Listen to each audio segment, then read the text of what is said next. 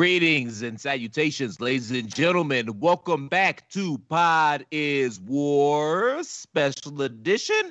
This is our special series breaking down the docu series, The Last Dance, chronicling the Mike and Michael Jordan led Chicago Bulls.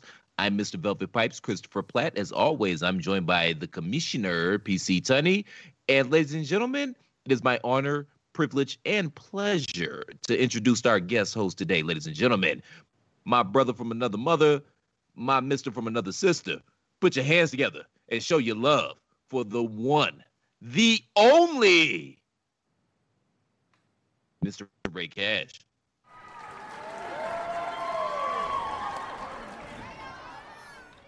Sometimes I feel that he is me, like Mike. I want to. No, I don't want to be like Mike. But what's happening? What's good? Brother, it is a pleasure to have you on here, man. I'm so glad we had you on here. We really wanted to have you on here for this specific episode, but we'll get to that momentarily. Uh, Mr. Tunney, how are you today, sir?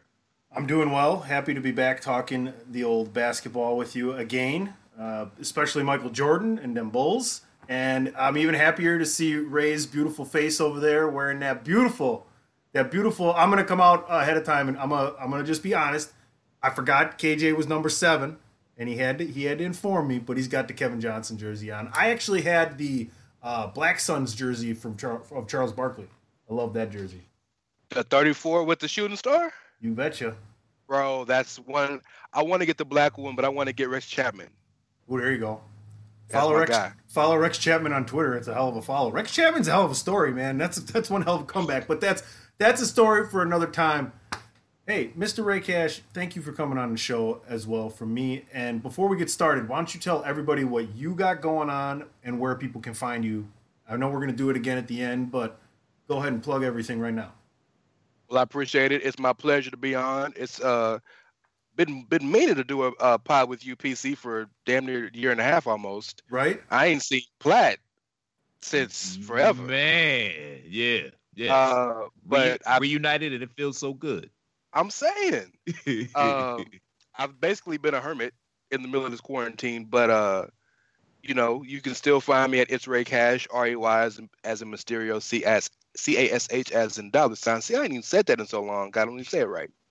Uh, I am still a chair shot contributor. We are actually recording an episode of The Outsider's Edge this week, so shout out to that. Ain't much to talk about when ain't, ain't nothing happening. So Tell me about Uh, it, man. yeah, man. I, I've been doing three wrestling shows a week since this shit happened, and I can't find a damn thing to talk about every week. Thank God for Platt and DP and Balls brothers because they're always full of shenanigans. I'm about to say, what the hell are you talking about? Like how nice the PC looks or something? Shit, what are you Dude. talking about? Seriously, last week we played sound bites where DP and I played sound bites, and Andrew uh, Adam Belaz had to guess what they were, and then he flipped a script and he named a wrestler, and we each had to find a sound bite. That's what kind of shit we've been doing. So basically, you got less. You have less to talk about than 205 has less to show on TV. Sorry, sorry about sorry about that. Uh, but no, man, you, I'm always around. I'm always lurking. Holla at me. Um, I'm in I'm in these Twitter streets, you know.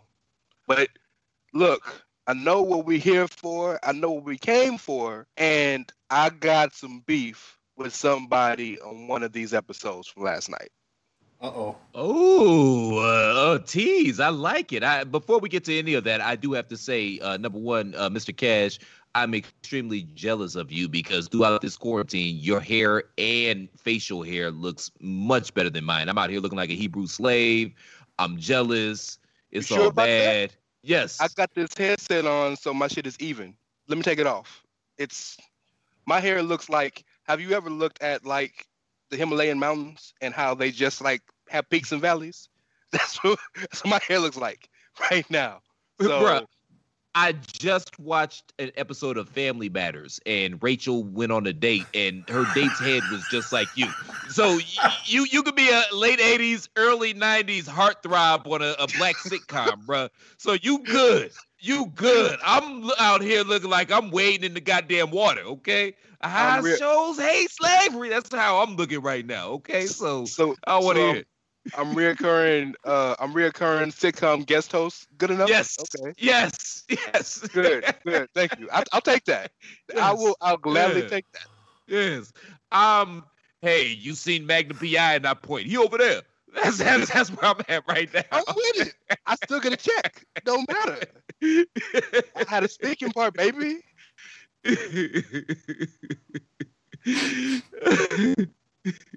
guys are- Anywho, PC's you guys- over here listening. Man, this is the most entertaining thing I've had to listen to in a long time. You guys are the best. hey man, the struggle is real out here, man. I mean, hell, PC, your people out here uh rioting and protesting like this the, their civil rights movement because they can't go to Panera Bread and Supercut. So you, you the struggle is real for y'all too. They ain't my Wait a It's people. real for y'all too. Those ain't my people. Let me just tell you right now. That group of people, that is their civil rights. Don't infringe upon my public shopping. Okay? Oh, Don't do that. oh, don't even get me started. Don't even get me started. that. Uh, I Hey man, them them them Panera Bread bowls ain't gonna sell themselves. I get it. I I'm don't. saying. I don't. I don't work at Panera, but I do work. I do work somewhere where I have a lot of customers every day, so I don't want to go down to retail hellhole. All right. That's I just. I'll tell you this. fair, I'll, no. I'll. I'll end that. I'll end it like this. I am glad I can still go to work and get a paycheck every week. That's what Amen. I'm glad about. There's a lot of people who don't have money coming in, and even the twelve hundred dollar check, if you have direct deposit, you already got it. it- It's still only going to last you a month. By the time you pay the rent, you pay the electric bill, you know, and you buy some food on the table, put gas in your car, that's twelve hundred bucks. Yeah. I think we can all drink to that, man. And I absolutely hate my my shoot job, but I, I'm blessed to have it, man. I'm not gonna lie, because there's a lot of people out here that are out here bad. You know what I mean? We still have a three income household. We got a freezer full of food, a refrigerator full of liquor, and we got each other, man. So I I'm I'm I'm blessed, man. I gotta say that. I'm blessed. By the way, Platt, I'm sorry that ESPN canceled your show High Noon. I, it sucks. What that they that they can't that they canceled it or the show? That's a Bomani Jones joke. Yeah, yeah, yeah. That I That's missed because of it. the boy. It's the voice, tall, skinny guy, the voice. you I, I know yeah. who Bomani is. Yes, Platt. very much so. Well aware of Bomani Jones. That one over, although went over my head. So I, I had that coming. That's a receipt. We call that a receipt in the wrestling business. I had that one coming. should we pay some bills here before we get into basketball? Let's do it, man. All right. Chair shot. Network. TheChairShot.com. Always use your head. Hadn't heard that one in a while, man. That's a blast from the past. Just had to get yourself over, huh, Sonny? I ain't above it. Hey yo, Yeah. you, Tom, you're gonna get an angry email from Tom Morello one of these days. I promise you. No, me and Tom are old friends. As far as he Okay. remember, as far as he remembers. Fair enough. Ah. Touche. Well played. Well played, sir. Y'all go back like spinal cords and car seats, huh? Is that do those things go together? Just laugh and figure it out when you get up there. I don't know how many times I'm gonna do the Jordan shrug on the Skype chat, but I'm just keep doing it because it just fits. Anywho, PC man. So okay, so we started. Uh, to be fair, total disclosure, man. I didn't get an opportunity to watch the episodes live with everybody on Twitter like a family last night. I uh, shoot, I got a little hee hoo and passed out and didn't wake up till three o'clock in the morning. Thank you, sir. Thank you. I enjoyed myself. I haven't watched any of them So, live. uh, I watched it this morning too. Yeah, so I I actually watched it. Um, I watched I think about four o'clock this afternoon. So they're still fresh on my mind right now. All right, well, let's get into it. Let's start with the open of the show. And basically, the first thing they went into is Jordan's last All Star game. What we know now as Jordan's last All Star game was highly speculated at the time that it was Jordan's last All Star game. And to me, one of the coolest things was uh, Larry Bird was his coach, right? And the interaction he had with Magic Johnson before the game when he came into the locker room. And man, if Jordan doesn't drop M or F or motherfucker, almost everybody he talks to, like, I love it. To me, it's endearing. You know, I, I played team sports still to this day, not basketball anymore, but with a group of guys. And that's the language behind when no one's around. It's F this, F that, dirty jokes, everything else. I mean, that's sports team culture to me, and I thought it was a really cool look into Michael Jordan behind the scenes with all the All Star guys on the team, like his interaction with them, and you could see when he walked into the room, they they turned and looked and knew it was Jordan, you know. And sure enough, Rey he comes out and wins the MVP. The interesting thing to me about that clip was, man, look at the All Stars: Rick Smits, Tim Hardaway, Shawn Kemp, Shawn Kemp on the Cavs, on the Cavs. Yes. That Yes. was uh, Steve that Smith? was coked up 280 pounds. Shawn Kemp. I, Well, I know that for a fact. Yeah, he was he was coked up. He hadn't got Ah. coked up yet. Oh, the next okay, year he got coked okay, up because of the lockout. That was the next okay, year. When Yeah, I was in grade school, he was my favorite player. I had the green Sonics jersey, and I also had his uh, shoes, the white with the little bit of green Reeboks. Man, Mhm. he was the shit. When he was with the Sonics, he was like a Tasmanian devil, like just bigger, stronger, faster than everybody. Random question. I know we're talking Bulls, but I'm just curious because you said that. Could the 96 Sonics, if they stayed together, have been what we look at now as the Thunder from 2012? Because they were so young and they, they weren't ready to be where they were. They had a great coach, I'll tell you that. Um, George Karl. They had a good of the- team. George, yeah, Shrimp. Pey- Peyton, had- um, Hersey Hawkins, right? Yeah, they Yeah. had some goons, Frank Brickowski and the other guy that started, I can't remember his name, but they had goons to beat up people. Uh, They had a, Sam Johnson. Perkins off there. left, they had Ricky Sam Pierce, Perkins. Ricky Pierce, right? Too. Ricky Ricky I- Pierce played there for yeah. a couple of years, yeah. Yeah, he was their six man, I believe. I think Eddie Johnson might have been on that team as well, wasn't he? Or Uh, am I tripping? Yeah, Eddie I- Johnson for sure. Or, or or am I thinking about Earvin Johnson? Maybe I'm getting my Johnsons. no, Eddie Johnson. Irvin. Eddie Johnson was on that team. I remember playing the Sega video Nate- game with Eddie Johnson on the Sonic. Yeah, Nate McMillan. I mean, that team, that's an interesting team because I, I look back to that year that they played the Bulls in the finals. What was that, 96? That was the uh, 72 and 10 team. And they lost the first couple of games of that finals, and then they switched and put Gary Payton on Michael Jordan. And he gave Michael fits. So I wonder how that would have played out had Gary Payton been on Mike the entire time. Because Gary Payton, number one, verbally was probably the only melon farmer in the league that could verbally go tit for tat with Mike. Because Gary didn't stop talking the whole time he was playing. But I, I- I wonder how that would have. I wonder if that would have changed the uh, trajectory of that series. I don't know. It's a, it's an interesting what if.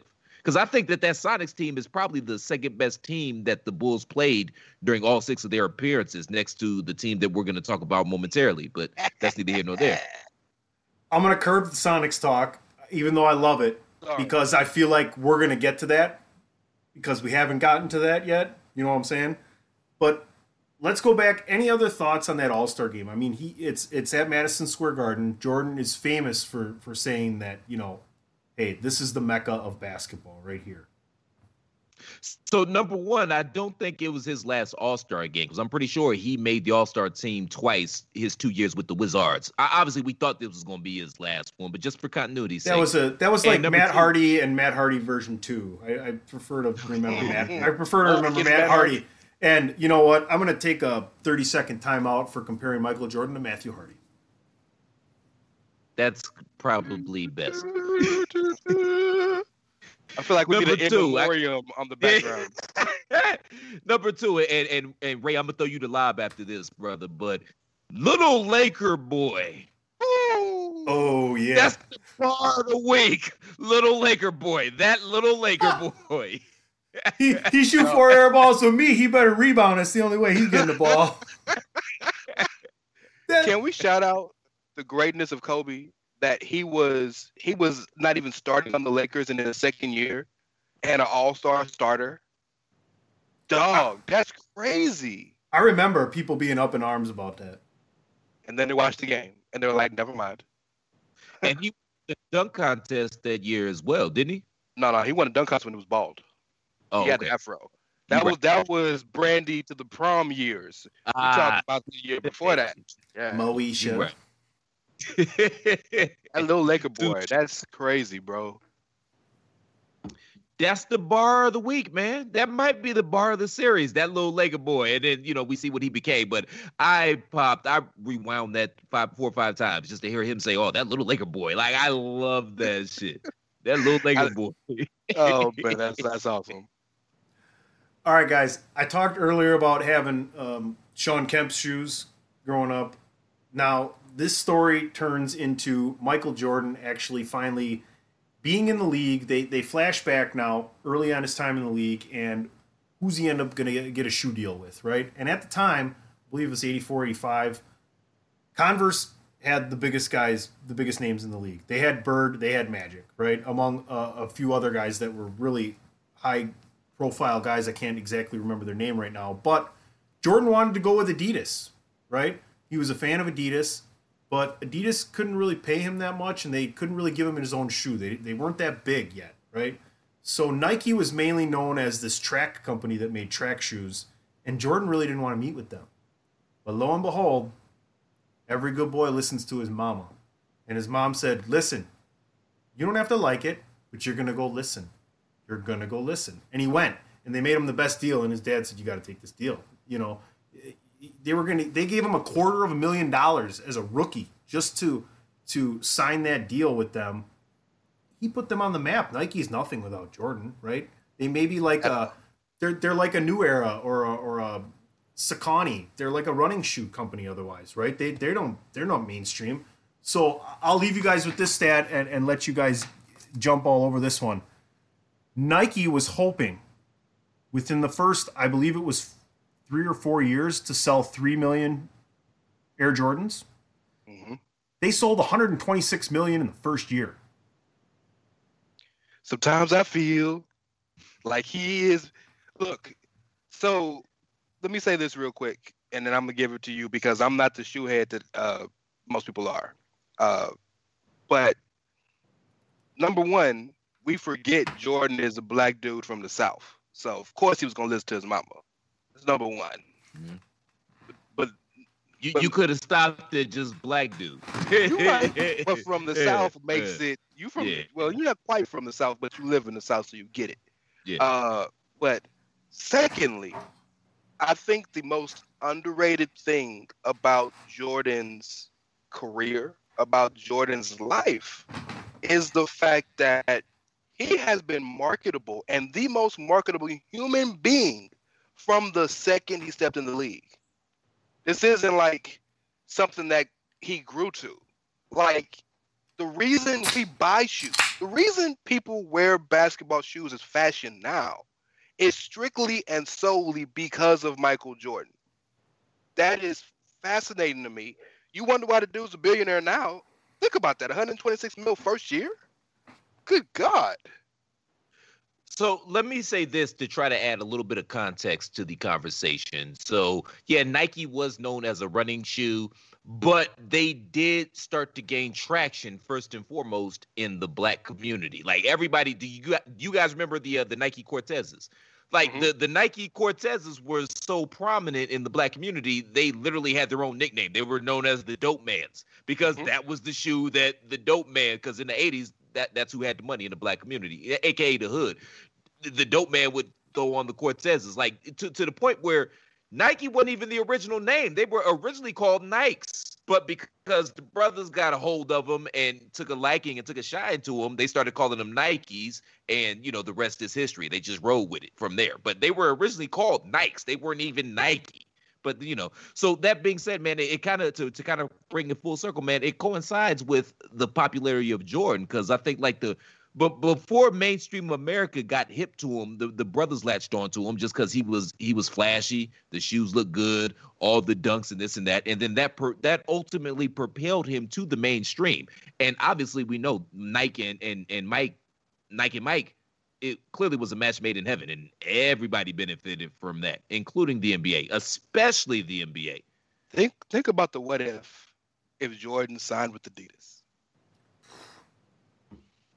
My God. Well, yeah. I... That changes the whole game. Nike's probably not even in business anymore. There'll be a they'll Phil Knight got too much money. They'll well maybe it's because of, of Jordan, so never mind. Yeah. But I think they'll be Tony said best. I mean like Saucony and all these smaller they'll be fine. They'll be in academy somewhere or exporting goods for those of you not in the South. As you know, with some soccer shoes and some track shoes, but they they're not the powerhouse. They don't have a campus in Eugene that's bigger than the state of Rhode Island. They don't have that without Michael Jordan. The crazy thing is, is you get the greatest player in the world with tons of charisma, and his sole focus is being the best basketball player ever. And then once he begins his his journey on becoming a spokesperson and basically a role model, if you will, he, he's he's an A plus player, right? So you have these perfect things coming together, and then not only do you have that, but you add in an ingredient that is impossible to find anywhere else in a genius in Spike Lee playing Mars Blackmon uh, on those commercials and just accelerating the fire that is Michael Jordan. I mean, those are the most some of the most iconic commercials in history, regardless of sport or or what kind of product you're talking about. Mm-hmm. Mm-hmm. Everything just seemed to line up perfectly for what we see today. It, it was serendipity. Everything lined up perfectly. It's got to be the shoes, the shoes, the shoes, the shoes, the shoes. It's got to be the shoes. It damn sure wasn't those ones. I mean, you saw the All Star game had his feet bleeding. yes, isn't that the best? He's. I wonder if anybody's asking for those shoes and he wanted to give them away, but he's like, I can't walk back to the locker room in bloody socks. Yo, but that's so Nike, man. Y'all know what it was, man. Y'all could have threw a, a, little extra pad in there. You knew why he wanted the shoes, the symbolism. Y'all could have threw some pad in there. Right, but yeah. it seemed like he just went off the cuff and had a pair hidden somewhere, and he just grabbed them and said, "I'm going to wear these today." he you know? grabbed them from his closet. And listen, listen. I told yeah. Platt this before, and I think I might have said it on this series already, unless it was a pre-show thing we were talking about. But my dad had the Magic Johnson Converse, okay, and he still had them in good shape when I was in high school playing basketball. So one day I just I convinced him to let me take them and wear them at practice. I wanted to wear them in a game, but I knew my coach wouldn't let me. And my dad goes, "You don't want to wear these in a game anyway." So I take them and I wear them at practice, and yeah, this. I mean, there's no grip on the bottom of the shoe. You're basically licking your hands and rubbing your shoes the whole time, and there ain't no dust on the floor. Plus, there's no comfort. It's just a flat shoe, and that's pretty much what Jordan was wearing too. Bro, speaking of Converse, man, you remember in, in the 70s, man, everybody was hooping in Chuck Taylors. And I don't even see how that's possible. How did everybody's ankles not explode out here hooping in some Chuck Taylors? Chuck Taylors is like a piece of rubber and then like some denim that they put over it so they can tie it up. You might as well wear a moccasin. Chuck, no, you know what Chuck are? Chuck are a splint. They're a splint for plantar fasciitis. That's all they are. You'd be better off playing barefoot on the uh, Samoan wrestler side of the game than throwing on Chuck Taylors. Uh-huh. You know, and, and Jordan said it best he, when he was wearing them. He's like, you have no idea how far the shoe industry has come, right? With not only forming it to, to the, the, the sole of your foot, etc., but putting in the air cushioning and like the memory foam and the different ways they've designed the shoes now on the angles where the heel comes up and up over the toe to make it more comfortable for you. I mean, you think about back in the day, it was kind of a box square kind of thing with a little bit over the top of your foot and hey, don't tie your laces too tight because it's going to cut the circulation off running through the top of your foot. I mean, yeah, I wouldn't want to play any well, of that shit. I mean, in my previous life, man, I, I was a, a, shoe salesman on the Al Bundy side of the game, and occasionally I would get, you know, men and women that would come in with, you know, fucked up feet, and they would come in trying to find something that they could wear and be comfortable, and maybe do some some sort of athletic opportunities. And neither one of the stores that I ever worked for, they weren't known for their athletic shoes, but I would like flat out tell them, yo you need to go to Foot Locker or Champs or something like that and go get you a basketball sneaker. And and the reason is because of the the advances in technology. Because basketball is one of those sports where if you could play basketball, you could damn near play anything, but because of all the movements, like there's so many different movements, like you're jumping up and down, you're running, you got to stop on the drop of a dime, you're pivoting, you're reverse pivoting, and all of that. And the the shoes yeah, and the shoe technology, man, they it, it has come a long way because of the movements and everything that you know surrounds playing basketball. So yeah, if you're looking for a comfortable shoe that you can maybe work out in or just be comfortable in, I always recommend basketball sneakers. Can't argue with that. Guys, let's talk a little bit about basketball here. Let's talk a little bit about the Bulls let's talk about that second championship. Right, it had been a, a while since anybody had repeated, um, and Jordan and what the Bulls. Bulls. What are you talking about? It had been like two years. What are you talking No, about? Are we my really gonna bad. we really gonna Yeah. shit on the Pistons, sir? Really? That's what we're gonna do? We're Yeah. gonna really gonna shit the on the whole Pistons? point of the series, isn't it? I don't. I don't. It, it's, it seems like it, don't it, Rey? I was you know, saying. I, I and I, I don't know. I don't remember if we've had this conversation, Rey, but Isiah Thomas is my favorite basketball player of all time. So oh, we're gonna get to that. the, the I, I feel a certain way about the Pistons slander, man. I'm not saying. I'm just saying. It had been a while since anybody three-peated, and we're gonna get to that. My There you go. Okay. My bad. All right. Bulls, Blazers, Clyde Drexler, Michael Jordan. Jordan, uh, Drexler's the reason that Jordan didn't go to Portland in the draft. Okay. And a lot of people were comparing Jordan to Drexler, saying that they were on the same level. And Rey, you're shaking your head. Jordan wanted to prove to everybody that we are not even close to on the same level. No, they're, they're not. Clyde Drexler is an all star. But think about this. Back in think about this. Back in 1992, Jordan had one championship, right? Mhm. But Clyde Drexler had been to multiple championships already. I'm fairly certain. This was his at least second time being there. He was older than Jordan. He probably averaged about 28 points a game that year because they had Mm, lost to the not in the NBA. Pistons. That wasn't no the the Pistons. Did they? No, they they beat the. Did they beat the Blazers in the finals? Yes, that was uh 90. That was 90. They beat the Blazers in second the year. finals. Okay. Yeah, the second year. Well, and I then know. the Lakers won. Yeah. My bad. My bad. So you're right. Um, the Blazers team was stacked, by the way. For the Yeah, record, It was. It just was. know that the team was stacked. Terry Yeah. Porter, product of UW Stevens Point, right here. There you go. Nice. Look Cliff at Rob- that. Cliff Robinson, Buck Williams, uh, Kevin Porter, Jerome Kersey. Jerome Kersey. Kevin Duckworth. Duckworth. My and bad. the worst shot in history. they No, that's Uh, Bill Bill Cartwright. Cartwright's the worst shot in history. naked. Yeah. Virtual high I'm gonna do it for Teddy. Oh, I, I wish you guys could see this. I'm gonna Let's I'm gonna commentate. And and Tunney and the Here we go. role of Bill Cartwright is play, being played by PC Tunney. And here goes the shot. That's it.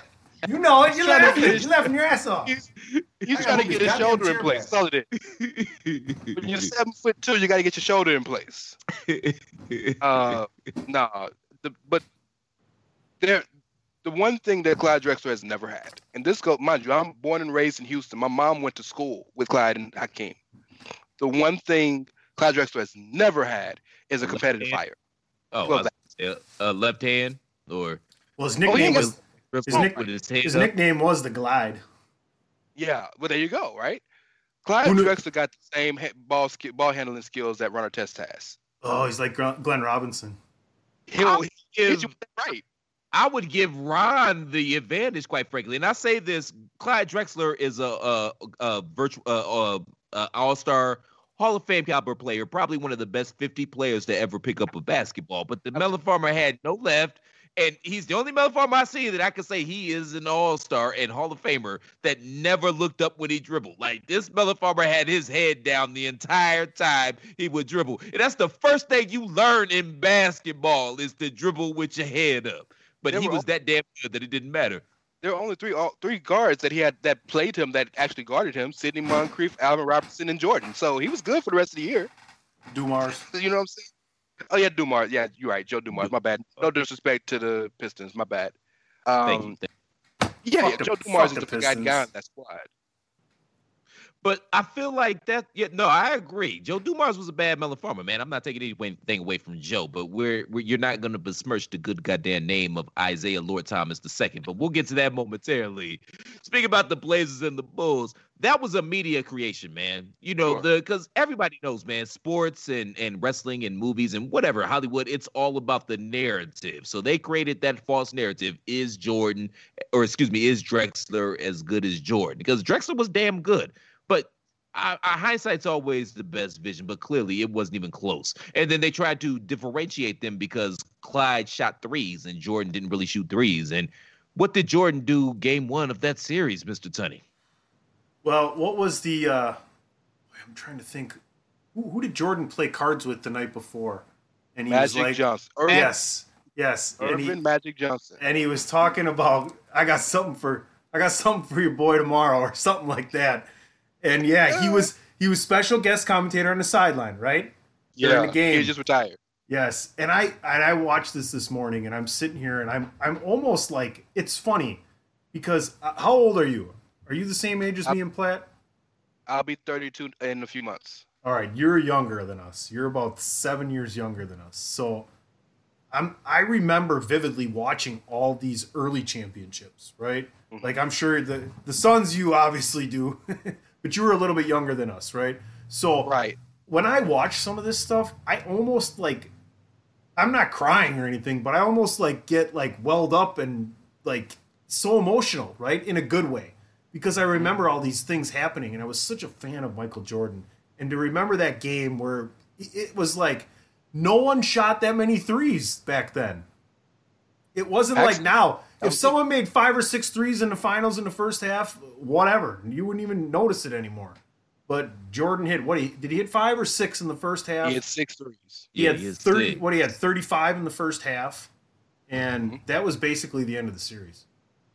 Yeah, it, it was. Yeah, yeah, he took their heart. And I mean, I mean, this was at a time where if you shot 30% from the three-point line, you were considered a three-point specialist. I mean, we, we talked about Sam Perkins earlier with that Sonics team. He reinvented himself as a three-point specialist, and he got probably another what six, seven, eight years out of his career just because he could hit thirty three percent from the three point line.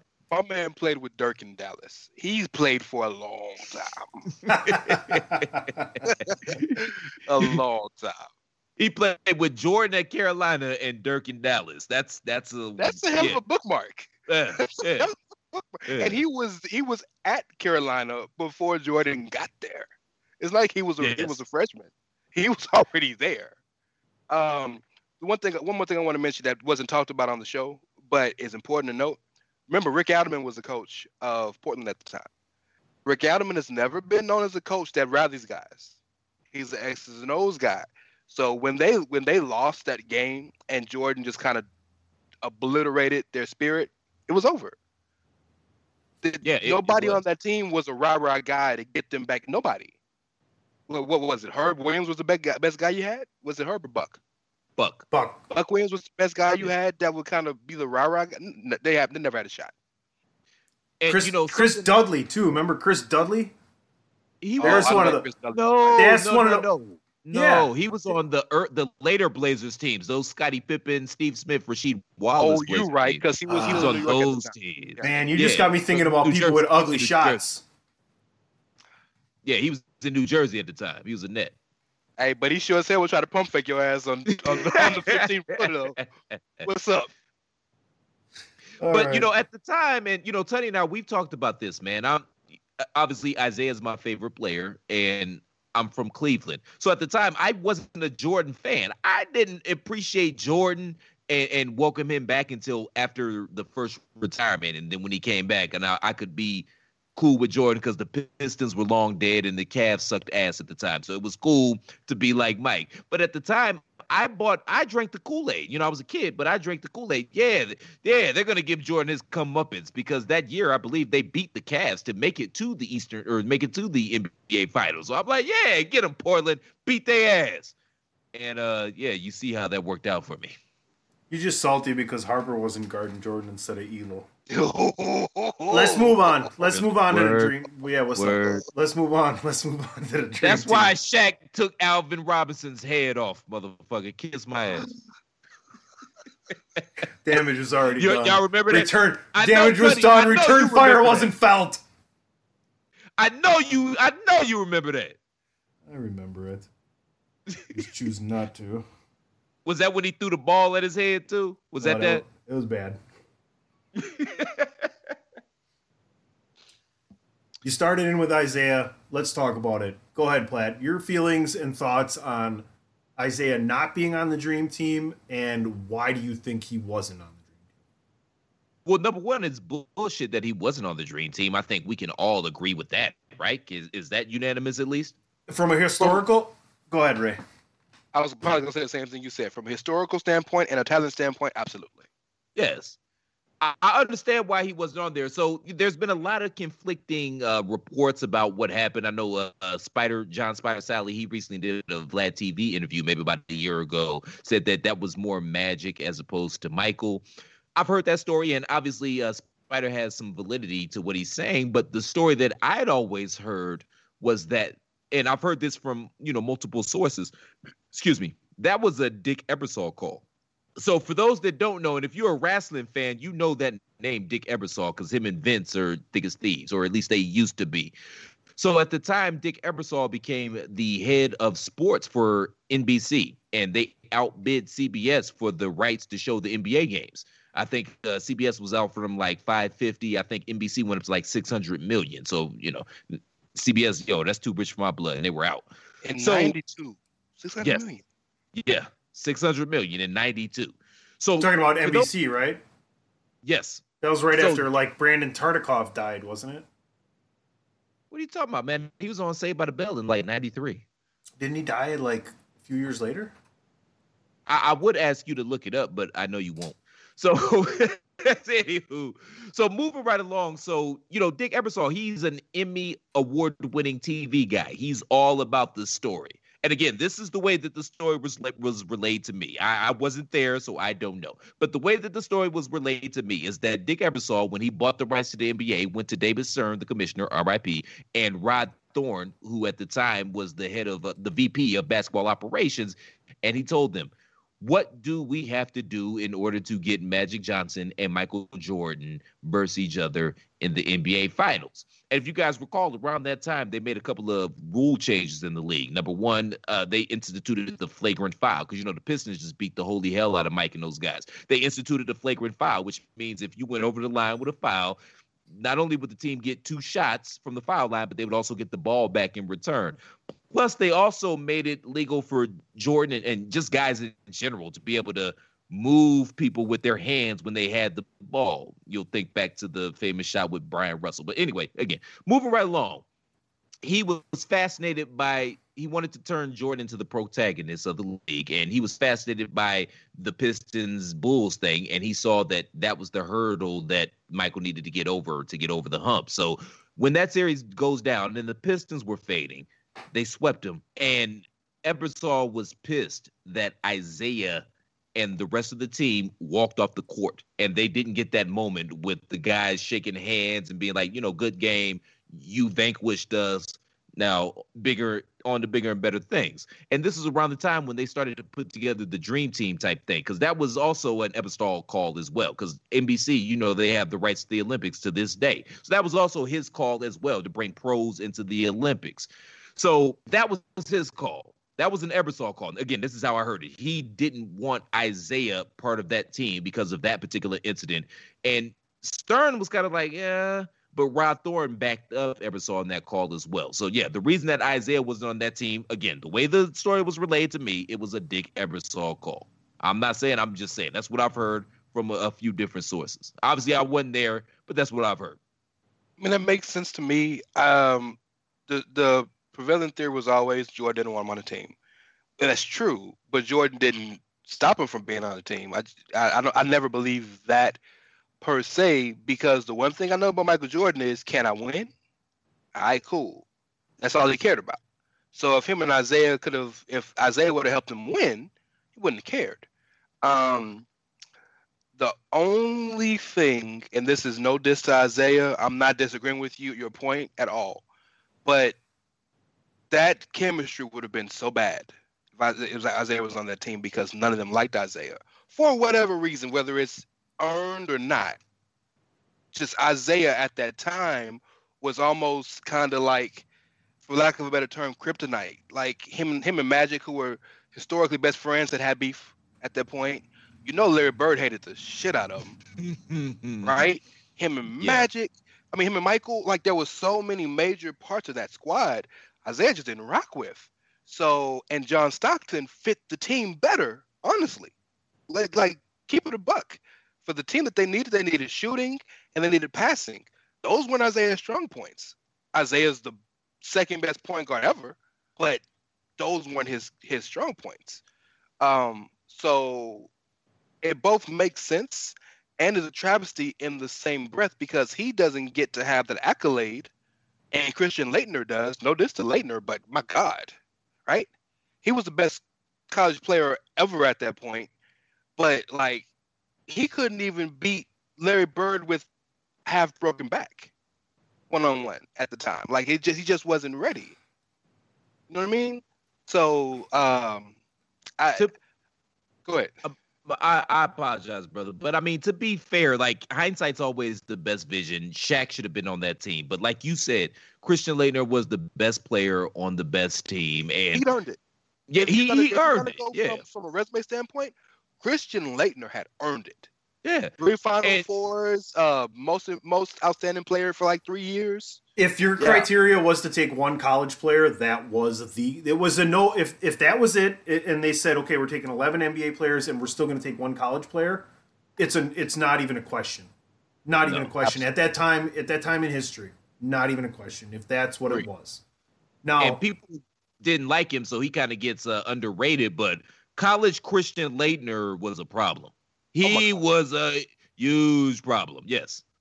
College and, Christian and, Laettner might might be Dirk before Dirk with a better inside game. Yeah, and he had a little edge to him and a little swag to him, and and I mean, shout out to Laettner because he also went on to have a, an admirable and respectable pro career. He probably played what 16, 17 years. I mean, he wasn't ever an all star or, or the best team or the best player on a great team, but he had a respectable professional career. What hurts guys like Laettner and guys like Danny Manning is that they were so dominant in college that to be average in the league hurt the, it hurt their perception. Because those those two guys in particular I'm sure there's more that I, I that's I'm missing. Those two guys in particular br- were breaking records right? And were doing things that we had never seen in college in this generation.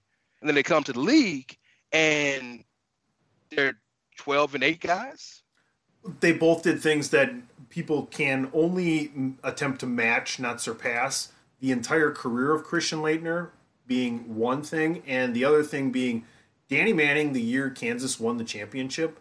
It was Danny Manning and basically the three of us, and then the homeless guy down the street. Kansas was Real. not really good, and and if any of those people from Kansas that are Rock Chalk Jayhawk fans or that were on that team, at PC Tunney, find me. Okay.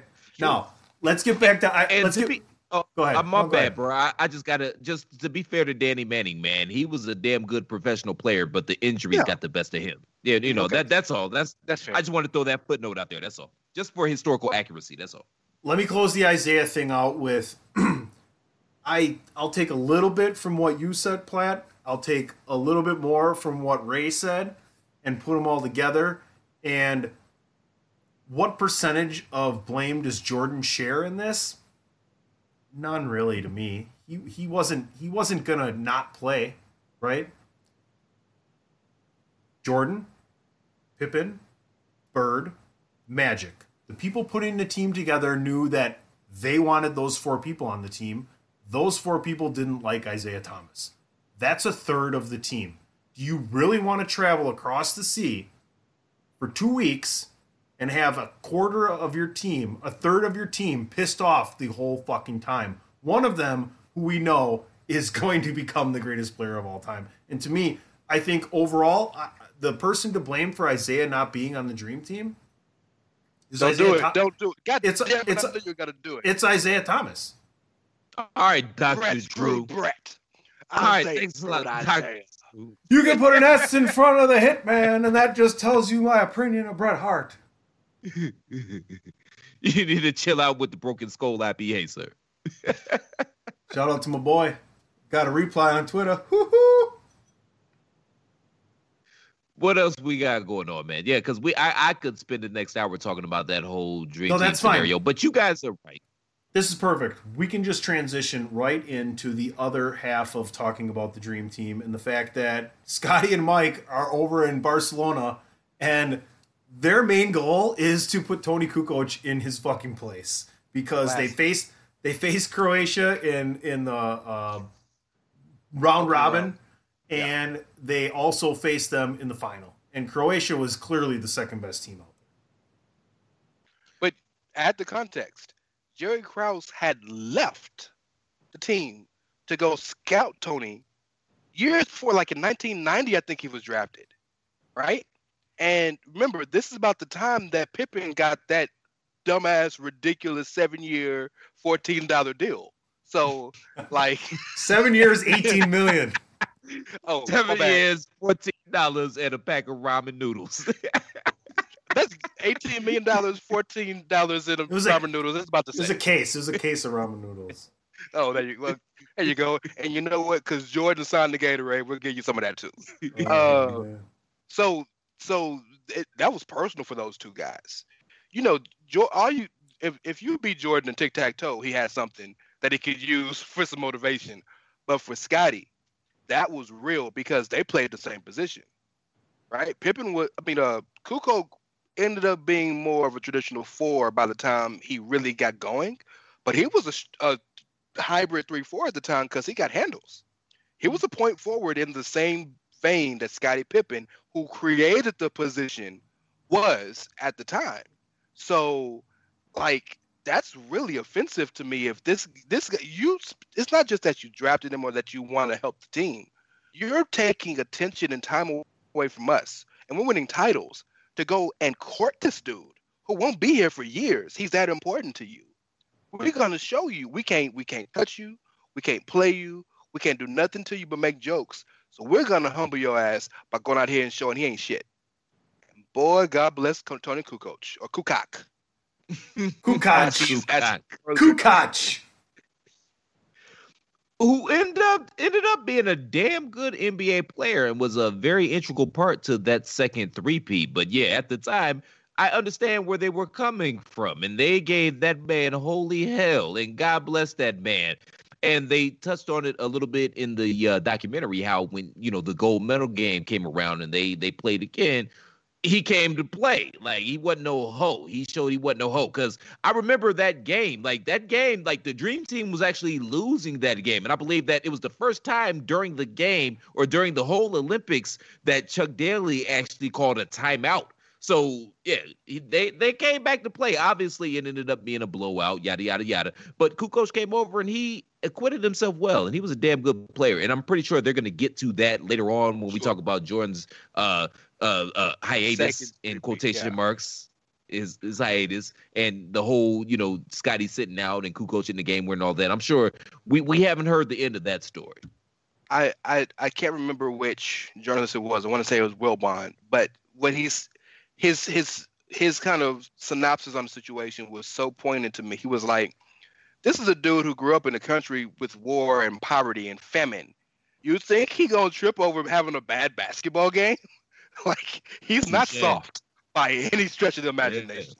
Yeah. And he showed his mettle in that go go medal game. I want to add to this, but I think you guys have said everything that I could possibly say about it. I want to talk about the transition into Jordan having to wear the Reebok outfit for the gold medal ceremony. And they show a clip of him in the car. And he's like, I can't remember the guy's name, who it was. And he's like, blah, blah, blah, what a dick, or something like that, or, or something like that. And they're like, who? And he's like, basically the guy who's making us wear this. Right? Mm-hmm. And he's like, this motherfucker's got something coming. If he thinks he's going to tell me what to wear. And sure enough, them guys who didn't want that Reebok logo to be seen, they draped the American flag over it. And what are you going to say about that? How can you be mad at the dude that wears the flag? Yeah, How can you be touch. mad at that guy? Yeah, you can't be mad at that guy on the gold medal stand. And I'm when he Michael won Jordan. the medal for his country. Well, and that too. And I'm yeah, Michael Jordan. Jordan could have came out there without. He could have came out there J.R. Smith style with no shirt, and nobody would have said nothing. So you're right. I heard that there was uh, several safety pins on on many of the players to keep that all in place. To be honest with you, that's that's I, that's what I heard.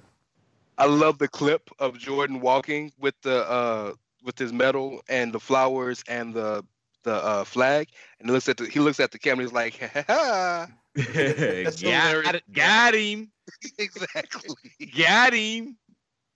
And I mean, uh, you know, I might be speaking out of school here, but at least from my experience, Jordan was really the first athlete and I'm sure we're going to talk about this momentarily, even though I don't want to.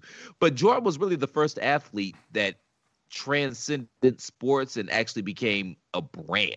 Not transcendent sports in terms of you know sure. whatever else, but it, it wasn't just Jordan. It became about the Jordan brand. It was be like Mike. Sometimes I feel he is me. Dog, you know what? I'm I'm not the biggest Jordan fan historically. I mean, coming, you know, I grew up a Suns fan and born in Houston, so like he didn't really do nothing for me, other than the fact that the shoes were dope. But dog, that's the dopest commercial you could ever think. The only other commercial that's more dope to me is maybe uh the Kobe and LeBron puppets commercials. But that be like Mike, like that's be, I want to be like Mike, and subsequently Space Jam's um by the Rapist. What's uh the song uh I Black and Fly. like those are the two greatest endorsements of a guy you can oh, think of. Think about the. It's the, the remix about, to ignition, hot and fresh out the kitchen. Mama rolling that body, got everywhere in your mission. That Rey Cash didn't mention him, but he did anyway. So let's keep rolling with the show. That's just how we play. Hey, bounce, bounce, bounce, bounce, bounce, bounce, bounce bounce, bounce, bounce, bounce. when he says bounce, bounce, he's talking about the girl, the teenager playing double dutch. Anyway, I, uh, I thought ball pit in McDonald's. so speaking of uh, basketball player commercials that I liked back in the day, how about Magic Johnson and Larry Bird for the Big Mac? And awesome. how about uh, how about Lil Penny? That's Tyra Banks, fo. Yeah, yeah, little, bit. bit. Chris, Rock, Rock, shout out. Rock owes yeah. a lot to Penny Hardaway for getting on, because like everybody knew his voice before he was famous. Yeah. So, and we, we got to give a shout out to Grandmama as well. Larry Johnson and Converse. They they had a nice run. They were nice commercials, but they didn't sell like they should have. Uh, that's fair. That's fair. He wore the dress, right? And dunked on the guy on the playground. He, not just the dress, he wore the full grandma garb, had the that's wig right. and the glasses and everything. Uh, way he before way before Uncle grandma. Drew. Yeah. He was that would have been. How come? How come in the? How come Larry Johnson didn't show up as Grandmama in that movie? because Larry Johnson probably can barely can barely walk. oh, he could have been the real grandmama then. That's because Larry Johnson now probably walks like actual grandmama. Oh, man. yep, that's exactly it. Yeah. wow. All right, guys. Any other thoughts on the whole "be like Mike" thing? I know that is everything blew up with him, and I know we've hit on a lot of that stuff already. Before we get into uh, a few of the last things we got to talk about here, you just gonna act like act like my life ain't important. A few of the last things, like the most important thing of the night. Well, we're getting. I mean, that's the last thing. That's the most important thing. Okay, I just want to make sure that that you understand that the, the level of importance on that on this finals. There's a difference yes. between the last thing and a few of the last things. Well, I oh, mean, so so you saying that this is my WrestleMania main event and I'm not CM Punk? Well, you're in the main event, but you're going first. That's cool. No, oh, look, I'm, I'm, in that thing. I don't care. No, I meant, I meant, we're just gonna call the show opener the main event.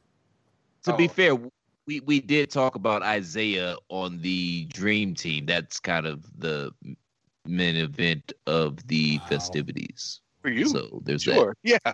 for, the, for, for the Midwestern Ohio kid, absolutely.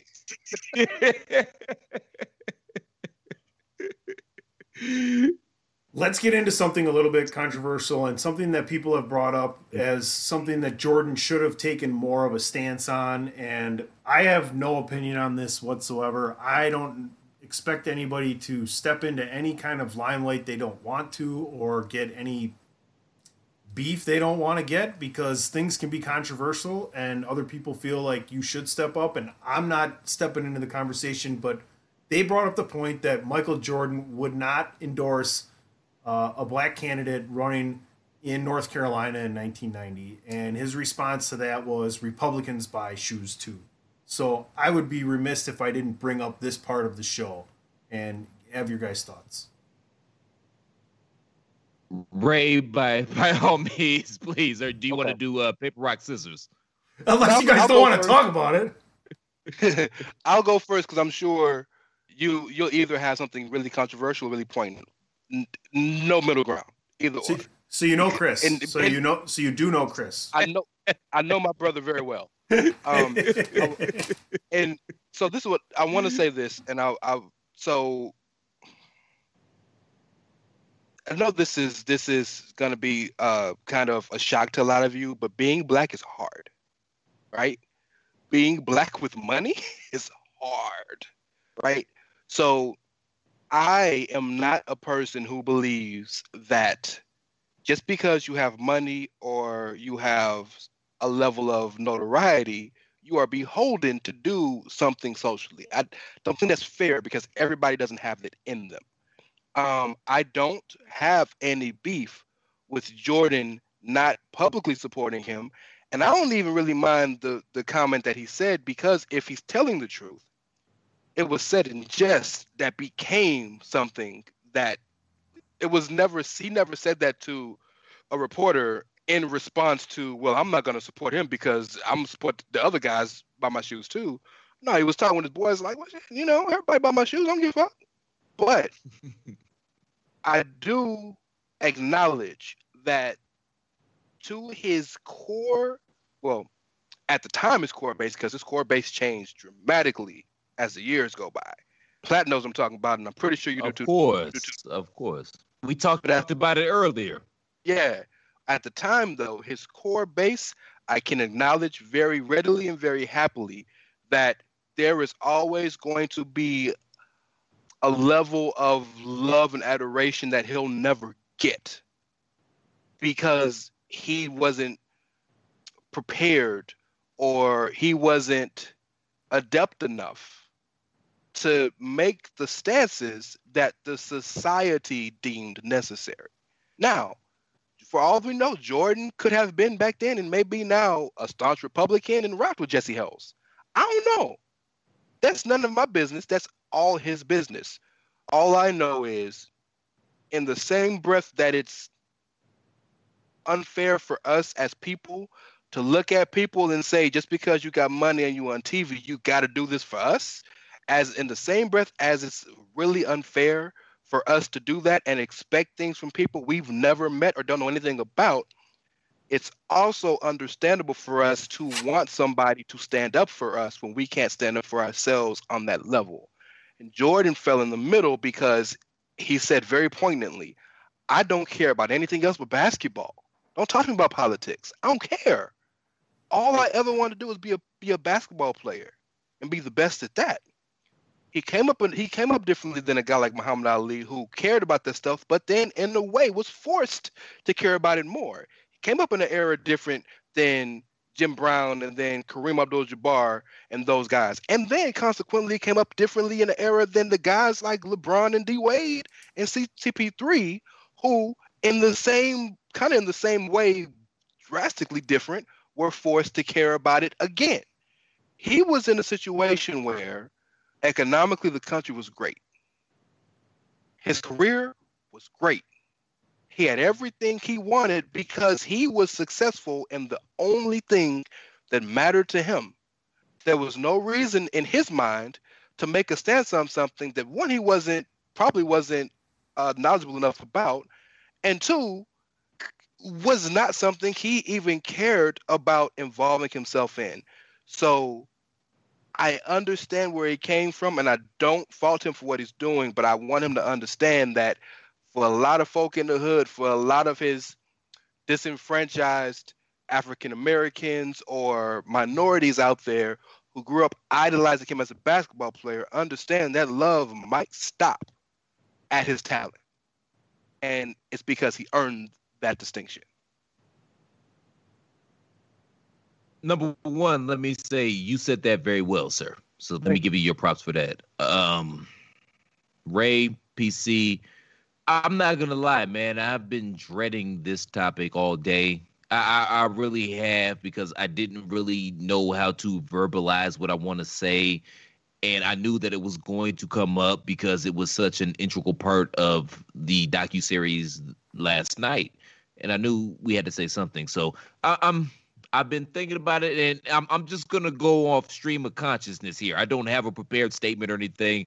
I'm just gonna go off stream of consciousness, and I'm, I promise I'm gonna try to not keep us here all night. okay, I'm gonna try to keep it as succinctly as I possibly can. Remember, NXT comes on Wednesday. Just maybe just be done by then. That's fair. Look at Tony. so, uh, but, thank you. So I thought you uh, didn't prepare. I thought I thought you didn't prepare anything. I, I did. Um, What's this? What is stream of that? What are you doing over there with this then? And- and why? Why those does, are your- why, does, this- why does a sheet of paper in your hand as long as the 2004 O's promo Jericho cut in WCW? This is the Big Show. There, sheet. There is a camera somewhere that will see me double fisted. I've got a White Claw in my left hand. I've got a turn up red cup in my right hand, and Right people will know I have fisted. nothing to do with that cheat. Yes. You've got a composition notebook in your left and an iPad in your right. I wouldn't be double fisting anybody with a claw. ah, that's even better. that sorry, sounds man. horrible. Sorry, man. No. Man. I, I I like that. That that was fair. So Barack Osama, Barack Osama, Barack Obama said something very poignant in uh, this episode, in episode five, I believe it was, and he talked about how, as a black person in America, when once you reach a certain level, there's an unspoken rule, like you know it's there, but it's unsaid that you can only really say so much and I respected him for saying that because it was honest. Like I said, I, I literally feel like that was the realest thing I've ever heard Obama say as a politician. That was real, and I respected it. So you know how how does that relate to the Michael Jordan thing? I respect Michael Jordan coming out and making the statement, "I'm not a politician." Now, where I, I kind of differ from him when he said, "Well, I, I I didn't know enough about the issues." Well, that's bullshit because I knew Jesse Helms was a piece of shit. I'm assuming he was because I think he's dead now. But I knew he was a piece of shit. Yeah, 2008. So if I knew he was a piece of shit, you knew he was a piece of shit. And I had the same critique of LeBron when they asked him about the Tamir Rice situation in Cleveland, and he said, "Well, I don't know enough about the issue." No, you do. You're deflecting, but I understand why. I get why. That's the thing. Like I understand why.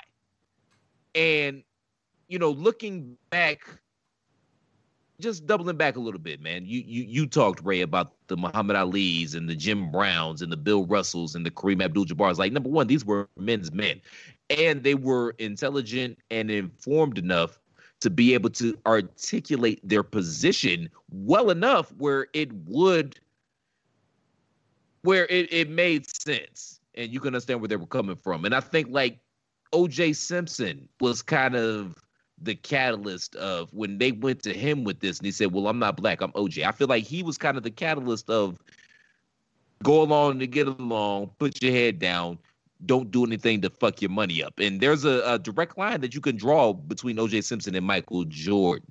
Um, looking back on this from the lens of 2020, it's kind of bittersweet for me because I feel as if at this particular point in time, those guys that I mentioned earlier, man, it took a certain level of courage and bravery to stick their necks out and really say some real shit when real shit needed to be said. Like it took courage. Nowadays, with Agent Orange in the White House, and he's an easy target to be fair. I'm not trying to get too political, but he's an easy target. It's a lot easier to step up and say some things. And I think to the point where I feel as if civil rights or social justice or, or consciousness or activism actually becomes part of your brand. Yeah. It, to, to to the point that it's been watered down. Like it's easy to say something now, and it, it's part of the brand now. So I don't think it holds the same weight in 2020 that it did back in the 50s or the 60s or the 70s. I think not to say that these guys aren't coming from a righteous place, but again, it's part of the brand because for so long nobody said nothing because they didn't want to mess up the bag. And now the bag gets enhanced if you say the right thing to the certain group. So uh, it's it's it's a little watered down. It's kind of like when Kanye West first hit on the scene and everybody started rapping introspective self-conscious raps. That became the thing to do. It's very similar to that. You know what I mean? No disrespect to anybody, but it's very similar to that. So looking back at Jordan 20 years ago from the lens of 2020, yeah, maybe if he was here and now where that type of thing was socially acceptable and it forwards your brand as I spill my white claw, he might have stepped up and said something. But at the same time, in that particular era, back then, I, am not gonna be mad at him for not trying to stick his neck out. And another thing that I I, I have an issue with is that how, especially you know, I'm, I'm talking to my people here, man. We look at these athletes and these entertainers as if there are our leaders. I don't like that shit. I mean, it's everybody's not Dick Gregory. And there's a reason that Dick Gregory was Dick Gregory and RIP to him. And that's why he's held in such high esteem. But everybody's not like that. And when the revolution actually does come, the jive ass entertainers and the athletes, they're going to be the last to get on board because they theoretically have the most to lose. So I he made a decision and it's a decision that none of us can really understand because none of us have ever been Michael Jordan. So my I while I wish he would have said something and and spoke out because I think his voice did have magnitude and had purpose and had meaning. I can't judge him for not saying something. Uh, you know, especially at that particular time when he just saw his his his teammate Craig Hodges get blackballed for going to the White House in the most benign of ways all he did was go to the White House, Rocket Dashiki, and gave President Bush a letter. Hey, maybe do something for black people. Most benign of ways, and he gets blackballed out the league. Plus, you also have to remember that Michael Jordan, Phil Knight, David Stern, they were business partners. Mm-hmm. And they concocted a plan to put the NBA where it is right now. And quite frankly, that wasn't what was best for business and I, I, hope anything I said made some sort of sense. Like sure. I at all. all of it made sense to me because I, I feel like you're saying a lot of the same things I said. And uh, I just want to add one thing too for those listening, just to make the distinction. The guys in the 50s and the 60s and, and that, that time who stood up almost were beholden to stand up because they were fighting for their livelihoods, literally, right? The guys in this time and age almost have to stand up for what they want to stand up for because it's almost expected of them as an athlete or a, a celebrity, as you put so eloquently, because it starts messing with your money if you don't. 1992, country was fine. Wasn't nothing really going on too crazy. Money was good economy was good.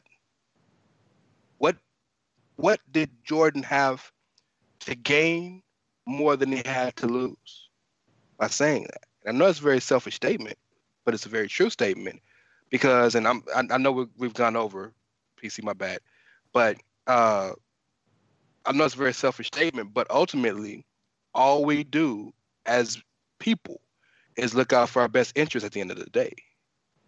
So just think about that. And I look at look at somebody like like I, I apologize, Tony. I'm gonna, I'm gonna just say this and I'm gonna get out the way. But look at somebody like a Prince. You know, Prince wasn't out there very outspoken and and you know talking about the issues and this and that. And it didn't come out till he passed just how much work he did in terms of activism and the causes that he represented and the causes that he funded and, and gave money to and this and that.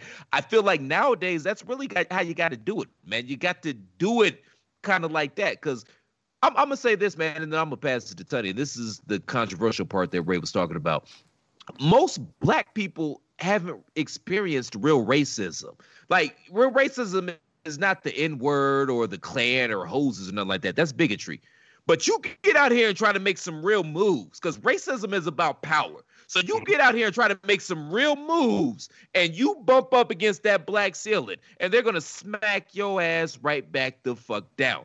That's what real racism is. Like point blank, period. That's what this really is. It's about power.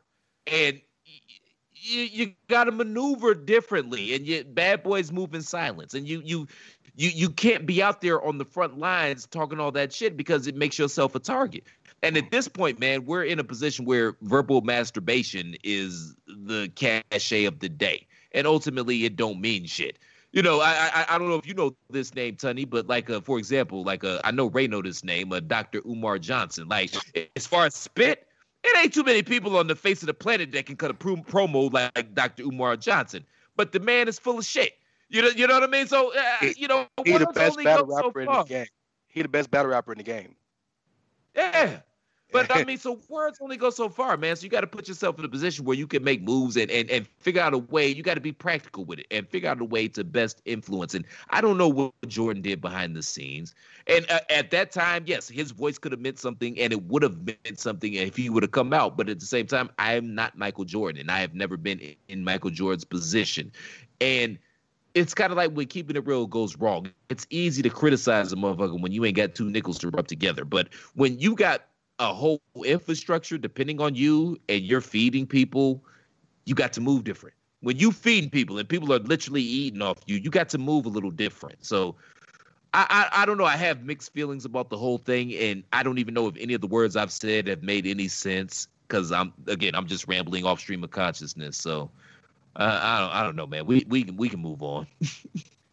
Listen from from a so-called well from it, the a lack of a better words, an outsider's perspective, like I have no real idea of the the problem with what we have in our country for a long period of time eh, from my perspective, right? But listening to you guys, I take away two two two big things. One, Jordan just wasn't built like that.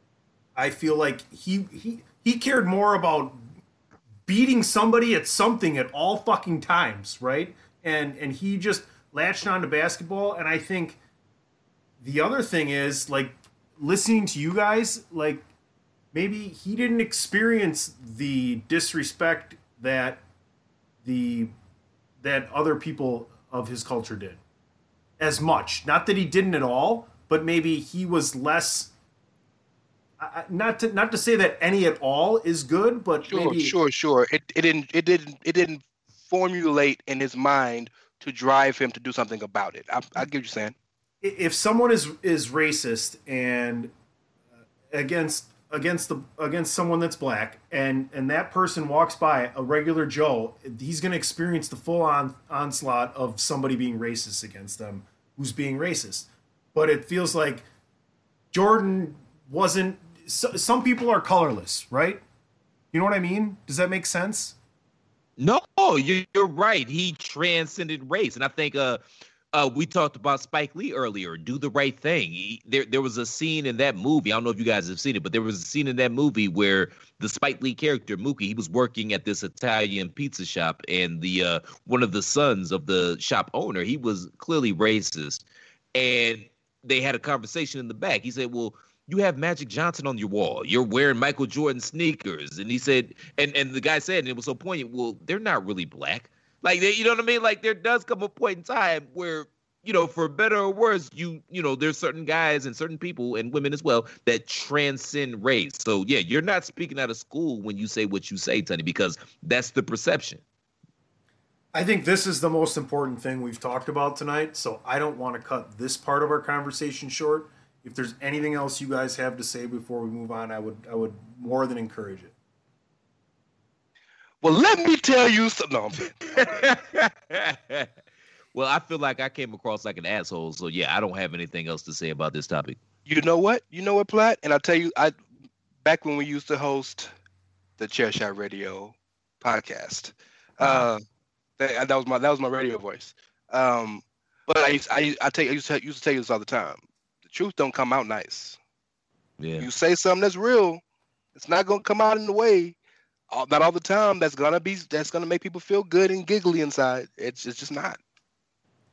All right, before we get to unless you're talking about how. Oh, good, oh boy, here oh. we go. Jesus Man. Here we go. At least he ain't wearing the purple shoes. Go. Let's pay some more bills quick. Promotional consideration paid for by the following. Why should you visit thechairshot.com? TheChairShot.com is your home for hard hitting reviews, news, opinion, and analysis with attitude. Why? Because you're smarter than the average fan. TheChairShot.com. Always use your head. All right, guys.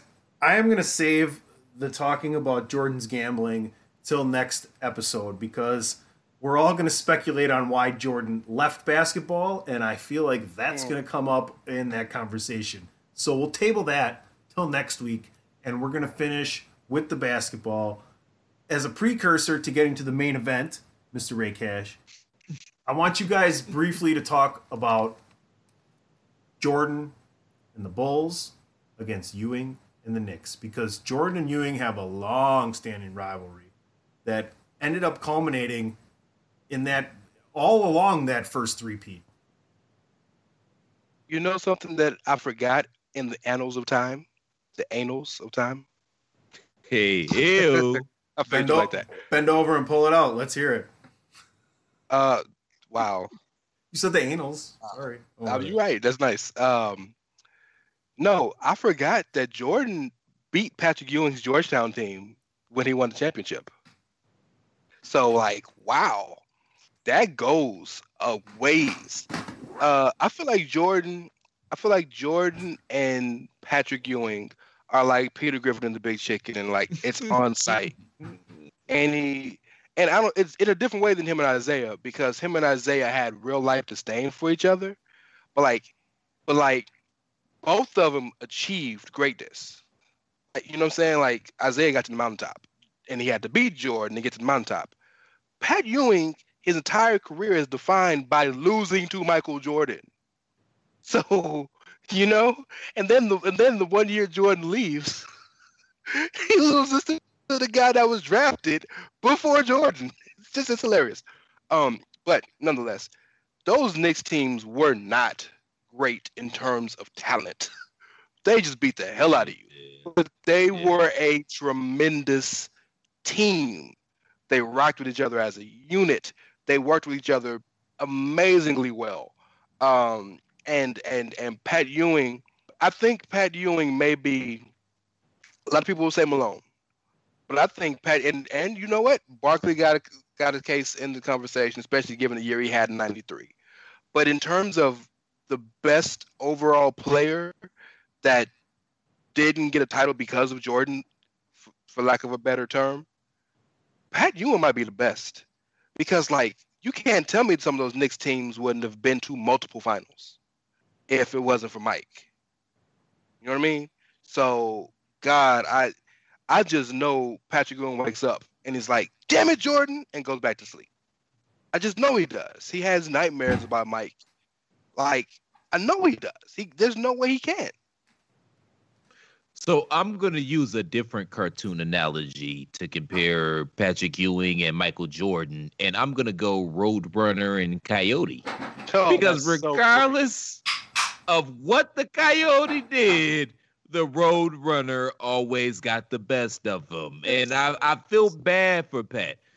And, you know, I've, I've seen Oakley, who, you know, he, him and Jordan are best friends. He's come out recently since, you know, this whole thing has been resurrected with the documentary, talking about how Ewing was the reason that they didn't get over the hump Mhm. because basically, in essence, he didn't have that dog in him. Mhm. And that I mean that that's a fair assessment, but sports are weird, man. Like sports are really weird. Like people say things like, "Well, the reason David Robinson couldn't get over the hump until Duncan got there is because he was too nice of a guy." Like he's too nice of a guy. Like so we're we're we're penalizing people for being decent human beings. And I, I know this is a celebration of Jordan, but we all know Jordan was a goddamn sociopath. And it's weird how equate winning to somehow winning is a virtue. You know what I mean? Regardless of how you win, like winning equates to being a virtue and equates to being a good person. And even, you know, the way that the narrative is crafted, once you win, that somehow means that you've matured as a person and now you're somehow a better person, which I, I don't know if that's the case, man. It's just it's a it's an interesting theme to study and we've gone long as is, so I don't know how deep we can get into that. But that, that that's just interesting to me. Well, well, well, to your point about the nice thing, there aren't probably two nicer humans, not basketball players, humans, than Magic Johnson and Isiah Thomas. But they got dog in them like you've never seen. Like my Magic Johnson's the type of dude that will spend the night at Larry Bird's house, and then the next night he try to beat the hell out of him and break his neck. He's just, it's just it's different. So that's what I think we mean when we're talking about nice. It's the same thing LeBron had to learn. Because LeBron was too nice. And on the in terms of there's a level of when you're a when you're a star, a superstar, not like a all-star player or a, a role player, but when you are when the team eats because you want it, right? When when you're on the team, the team is considered a championship level contender. But when you leave the team, they fighting for the lottery. That type of superstar. When you're that guy, kind of guy, you have to have a certain level of tenacity that extends beyond just trying to win a game. You gotta wanna. Uh, I got who who's who's who says it's somebody that says it, but you gotta want to want to uh, no my boy Marshawn Lynch blow a motherfucker face out. You got to be That's a killer. what you you got to want to do. And Bron learned it. Some people born with it, right? We talk about how Kobe been born with it since day one. Who's Everybody ain't that? born Oh, with you that. mean oh, you mean the little Laker boy?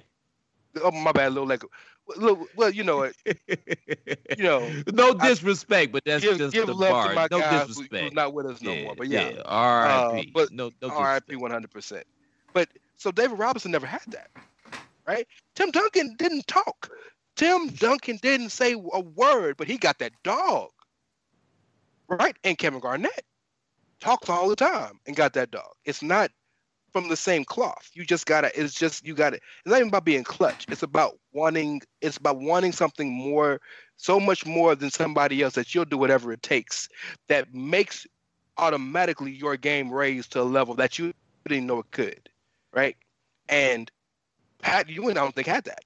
That's and if anybody will know, it'd be Oak. I, I can't wait, man, till we talk about the gambling thing next week because I'm going to expand about that a little bit. How the media is so integral in shaping our perception of how we look at these guys. I, I I'm I'm going to table that. That's called a tease in the industry, ladies and gentlemen. But we're going to table that for now. And and and the and the fable of a player named Slim.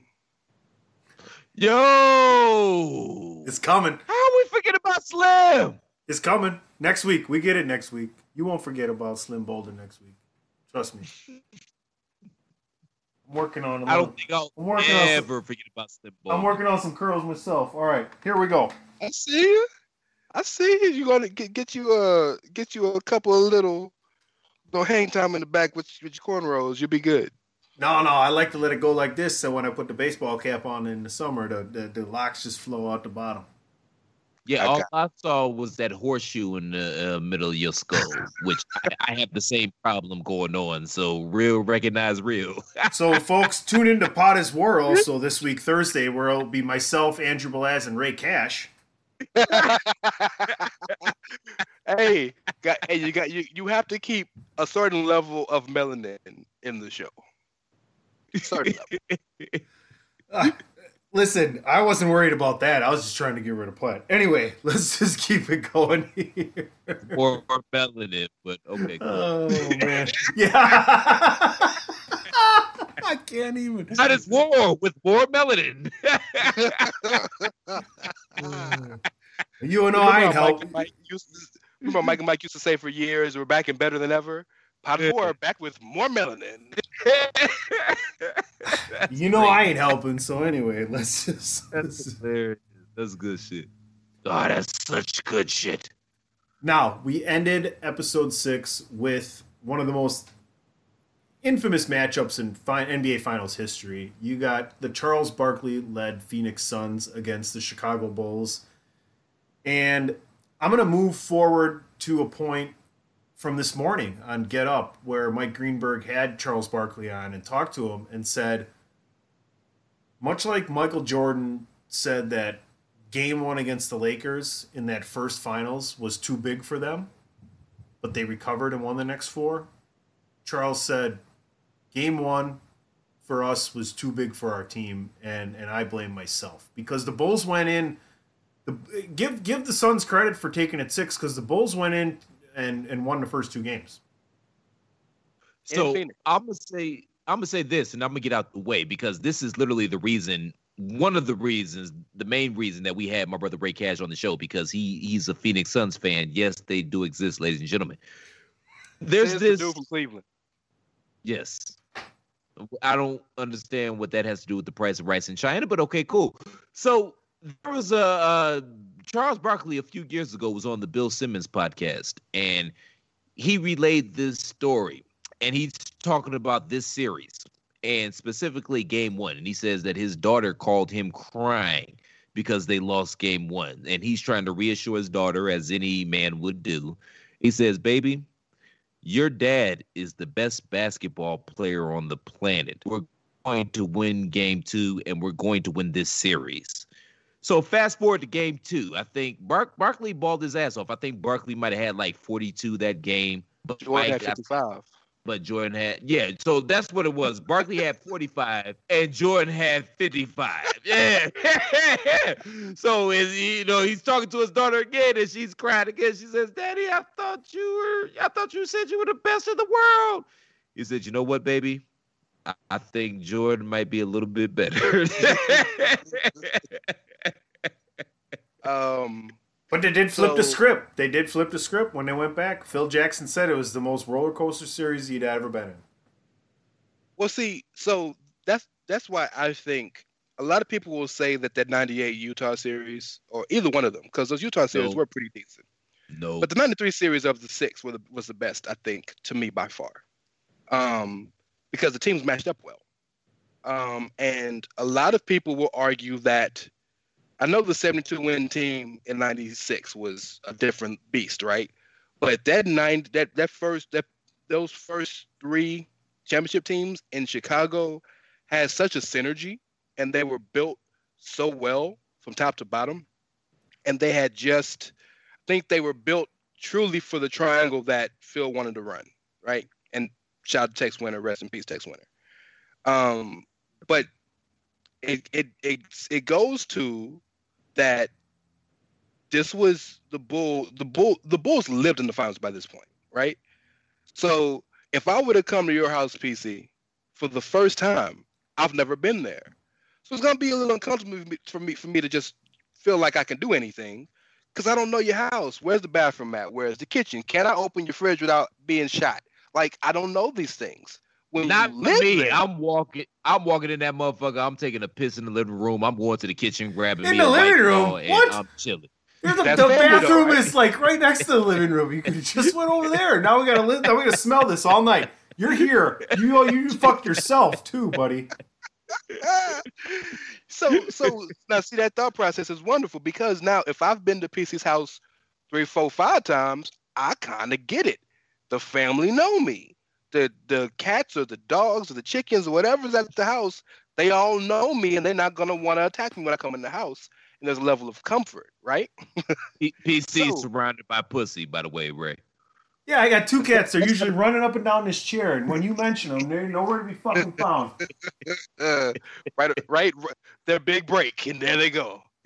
Um, the point being that it really took all of those guys a sec to really get comfortable in that stage against that team, right? We are talking about the third of a three-peat. So this is second nature to these guys. And I have never looked at Charles Barkley as the kind of guy who can who makes his teammates better on the court. He can be a rah-rah guy, he can be a leader, but he's never been that guy that because I'm on the court with him, I'm better. I've just never seen him in that way. Even watching him my whole life because I was a Suns fan, and then I live in Houston. So the 94 95 finals, I celebrated because my family was huge Rockets fans. So, you know, we got him right after that. So I've always I've seen Barkley most of my adult, my uh formative years. He's never been that guy to me. Um, so it was up to the others. And we lost the series before it started. I teased you guys by saying I had beef. Jerry Krause lost us that series because the fact that he liked Dan Majerle and thought that Dan Majerle was on par with Michael Jordan. Why did that ever happen? Because from day one, from the moment Dan Majerle was, I know hindsight tells us that Dan Majerle was just a a, a three point shooter, right? He was a beast at that time, right? People considered him to be a two way guy. Drop 19 and D up the other two guard, right? We had a squad. KJ missed a bunch of games that season, but we had a nice squad. Richard Dumas, right? Richard Dumas had just got was- there, yeah. Richard Dumas was so athletic, man. I remember Yep. watching that guy going, "This guy's going to be amazing," and he just it well, wasn't he much couldn't for put him the after that. Pipe down. He couldn't put the pipe down. That was his issue. He had substance abuse issues. Like I'm being serious. I'm not even trying to be a dick. Oh, sure, like sure. Richard Dumas was a, a tremendous athlete, super talented player, but he had some substance abuse issues, and ultimately that's what curtailed his career. Yeah, but the late, a lot of those late '80s, early '90s guys fell into that trap. Yeah, Um, but they were functional cokeheads. Richard clearly wasn't functional. Yeah, much like the original Chicago Bulls that Jordan came on. You know, the traveling cocaine circus. I love that so much. Like. Bernard King is a Hall of Famer, and he was a cokehead for the majority of his career, allegedly. talk about the end of this episode real quick before we come back to the, the, the rest of this series is they show jordan and harp and pip drinking a beer after a game right?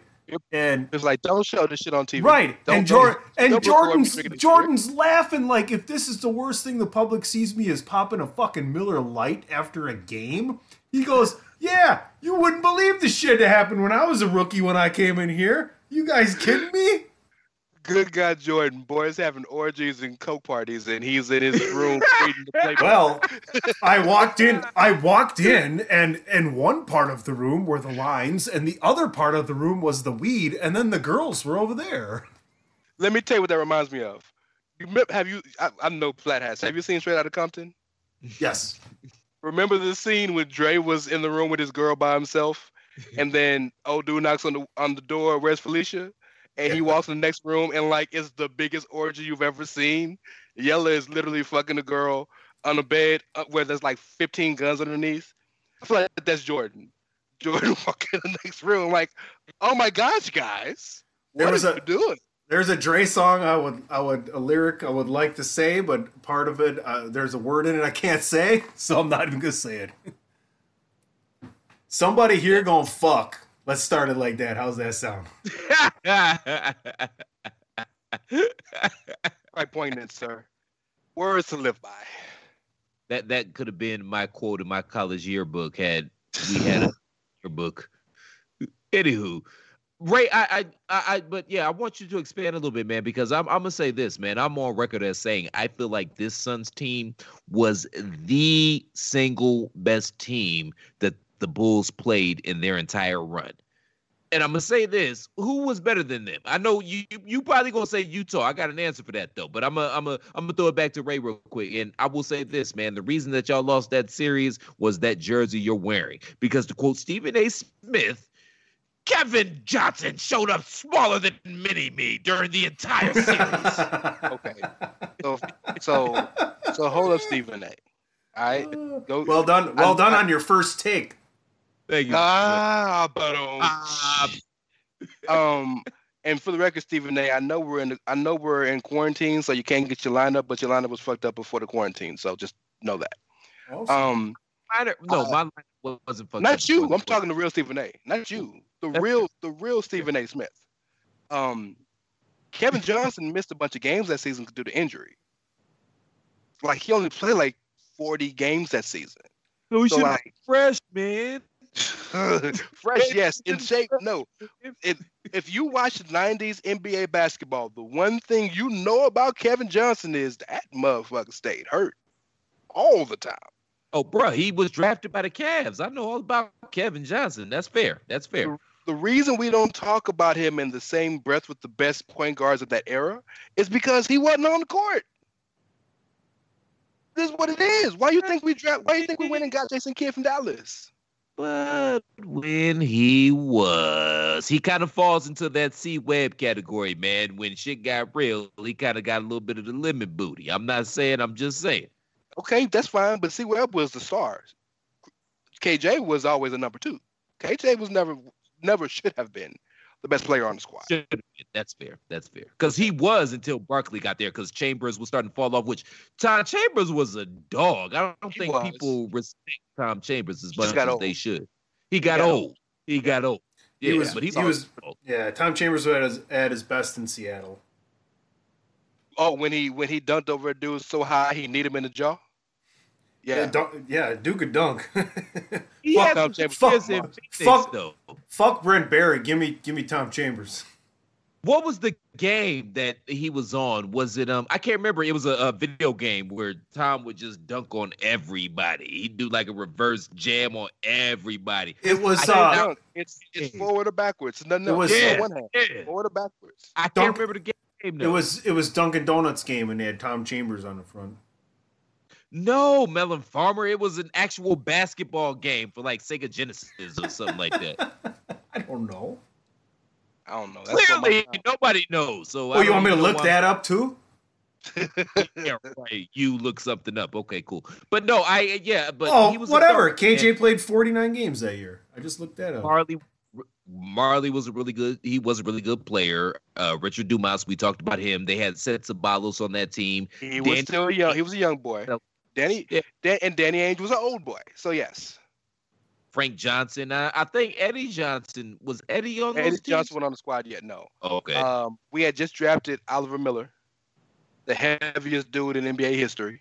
he ate himself out the league. He wasn't a bad player, but he ate himself out the league. He had some skills. He had Yeah. some skills. It's Yeah, just you can't play basketball 375 pounds. I got the roster. You ready? Yeah. Danny Ainge, Charles Barkley, Ced Ceballos, Tom Chambers, Richard Dumas, Frank Johnson, Kevin Johnson, Tim Kempton. Hmm. I don't even know who that is. Uh, Dan Yeah. Majerle, Ollie Miller, Jerrod Mustaf, Kurt Rambis was on that team, and Mark West. Kurt- Mark I West. Mark, about Mark, Mark West. West. I knew there was a center that we forgot. Mark West, yeah, started, yeah. I Um, remember that. He used to play with that gold chain around his neck. I remember that. Gang.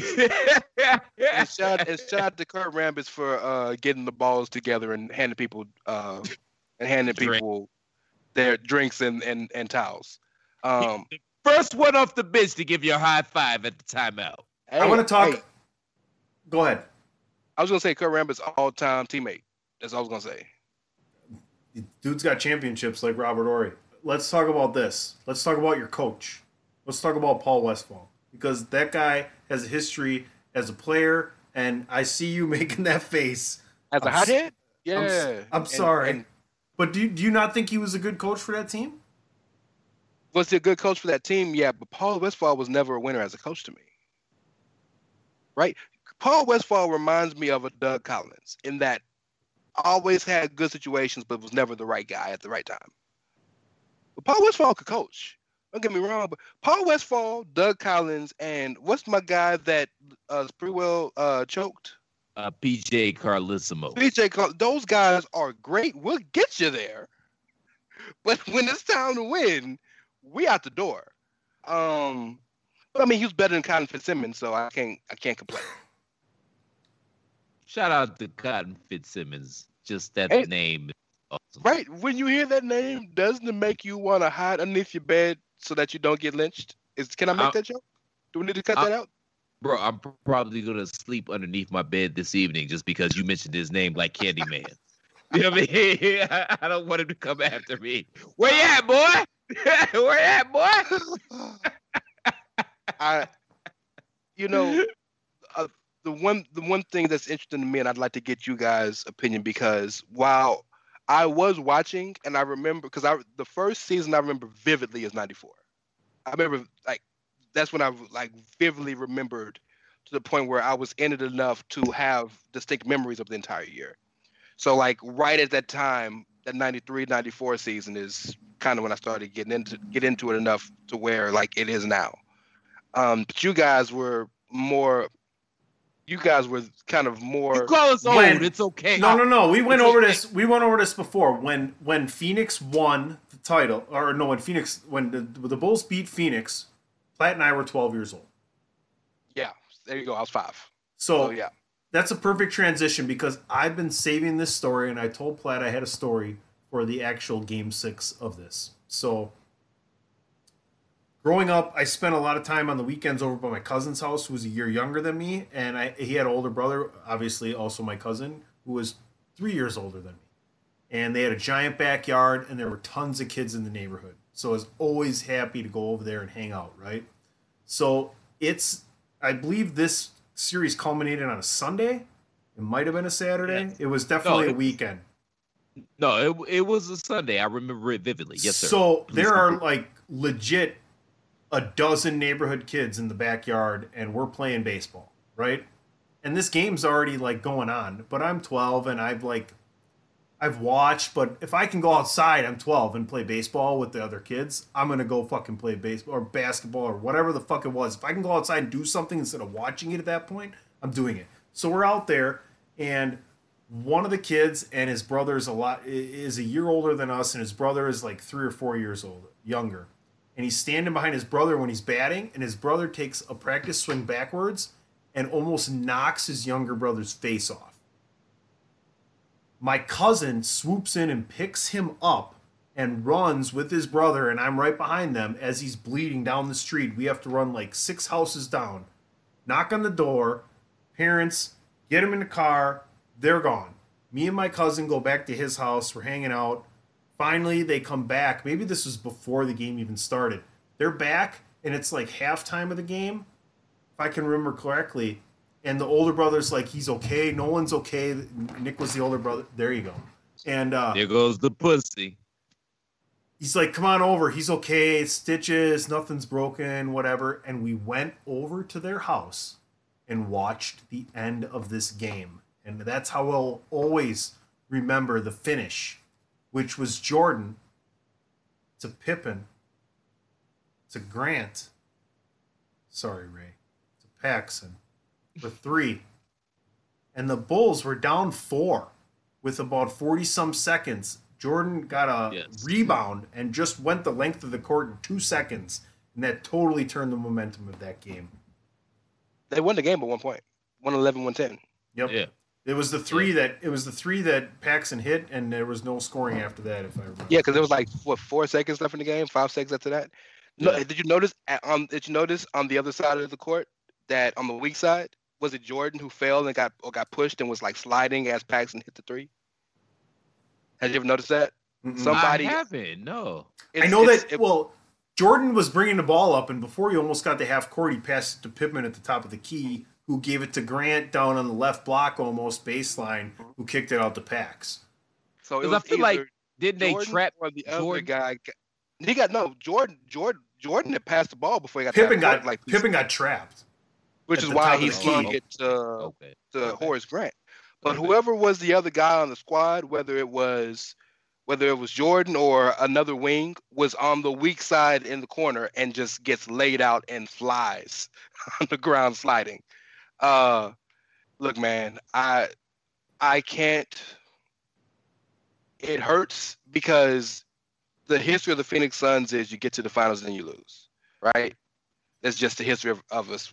We, the greatest game ever played, the 15 overtime game Oh, on being the, just the Celtics. Yeah. yeah, yeah. we lost that, right? Uh, Six overtimes. well, yeah, I mean, you know, once you pass three, like it Yeah, doesn't word. matter. It's like that. it- That's up there with that Syracuse game, right, uh, from college.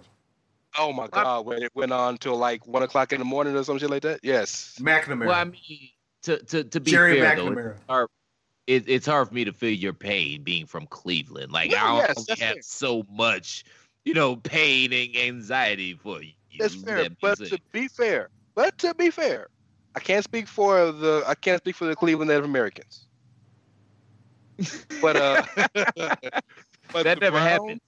And the Cavs both have championships. Well, the the Browns don't count. They wasn't even playing Super Bowls then, Rey. When you that go, don't even count. No, I didn't go. I wasn't thought of. No, when you go to the arena, I bet money them damn ch- t- championships are in the trophy case. What we gonna put in the trophy count. case? Uh, Steve Nash's bloody uh, bandage from when Robert Horry. Uh, Robert Horry must have thought he was Dennis Rodman for a minute. oh man. was wrestling and the hip checked him. It was either he thought he, either he watched Nitro or Raw the night before, or he thought he was playing hockey because that was some hockey shit. Yo, it that's didn't, big. It didn't shot take long. It didn't take long. I love you, Rey. Big shot Bob. Big Dog. shot Bob. For for the record, Big Shot Bob, who's made some of the biggest, most important shots in basketball history, the biggest shot he ever made was that hip check on Steve Nash. It big shot Bob. yeah, I'm, I'm not disagreeing with you whatsoever. Yeah. And then, and then talk about big shots. What about the say Queensbridge shot with with when Kobe's 50? He got so many people are guarding Kobe. I think some of the dudes on the some of the uh the fans got in and put a hand in his face. He shoots a fadeaway three, misses everything. Ron Artest just happens to be there, throws it up, it goes in, and we lose. Which was we were going to go to the finals of 2008. Like it's that's just the history of the Suns. So the the Muhammad the Mario Elie kiss of death, three in the corner, is just Phoenix. So the Paxson shot hurt, but we wouldn't have been in that situation had we been ready in game one and had Michael not had extra reason to shut down who was probably that year our second best player. So, you know what I'm saying? I'm, I'm not. I'm not saying those are excuses, and I know they're excuses. I acknowledge that they are excuses, which are warped and rusted tools used to build monuments of nothing. I respect that. I get that. However, this Jordan we're talking about, it's got to be perfect to beat this dude because it ain't never happened. Well, that's the thing, man. And I, you know, I compare this to the uh, New England Patriots dynasty that just died with Bill- Belichick and Tom Brady, in that they're not going to beat themselves. Yeah. Like, they're not going to make dumbass mistakes that teams that aren't used to winning are going to make. Like you're, they're not going to beat themselves. You have to beat them. You've got to cut the head off the snake. And Oh. Jordan was the the same It's- vein. It's a great. It's like a great uh, boxing or or MMA champion. They don't got to beat you. You have to beat them. You have Yeah. to go into the octagon or the ring and knock them out or definitively beat them for 12 rounds, five rounds, depending on the sport, or else the judges are always going to lean to the champion. That's Yeah. just the way Yeah. we're wired. So, and th- not only is this Jordan, but I've had arguments with a lot of my friends who are a little younger than me and don't respect the name Scottie Pippen like they should. They don't know. They They don't. don't If you wasn't watching in the late '80s, early '90s, you don't understand. Pippen might have been the second best player in the league. Platt, ha- Platt and I have him top 15 to 20 all time. Yeah, yeah. I'm I'm I'm I'm comfortable. I'm comfortable putting him there now. I really got to sit down and think about that because you got three or four players from this generation who are Yeah. In that spot that Yeah. people got to move down now. Yeah, yeah. There's only one That's fair. player. There's only one player that's still playing in the league right now, and I don't like to put people like I have. I can I can I can tell you my top ten. Uh, I, I have a top ten. I don't like to put them people into that until they're finished their career. There's only one player playing right now that's ascended that list. Yeah, right. Is, sure. is is is that the kid from Akron? Akron? Or was that? It's not Little Laker Boy. I just wanted Well- to have a opportunity to say Little Laker Boy again. I'll say I'll say this. No diss. By the time it's over, It- no, it's Khris. Yeah. are 15 on No, it's Khris Middleton. At Parker, our purpose is simple. We want to make the world a better place by working more efficiently, by using more sustainable practices, by developing better technologies. We keep moving forward. With each new idea, innovation, and partnership, we're one step closer to fulfilling our purpose every single day. To find out more, visit parker.com/purpose. Parker, engineering your success. Oh, Shut okay. up. So, so you, so you telling me the Bucks, the Bucks are gonna pay Khris Middleton two hundred and fifty million dollars? Ah, they already paid him. Um. So yeah, man. I, I just, it, it, it hurts my heart that ninety three series, but that was I don't I don't count that as our best shot because Charles Barkley said it perfectly. Ain't no shame losing to the best player ever. Yeah, that's fair. I I mean- I look at that team is fascinating to me though because if you go back to the dream team, we're just gonna uh, rewind just quickly. Charles Barkley was the MVP of that dream team. Like he went in there, he beat the shit out of those poor other foreign countries. He was the best player on that team. Not saying he's the best player, but he was the best player. He made the biggest impact on that team. Plus, this is when he started to make his face turn. Because before that, like the two most hated black people in America was Charles Barkley and Ice Cube.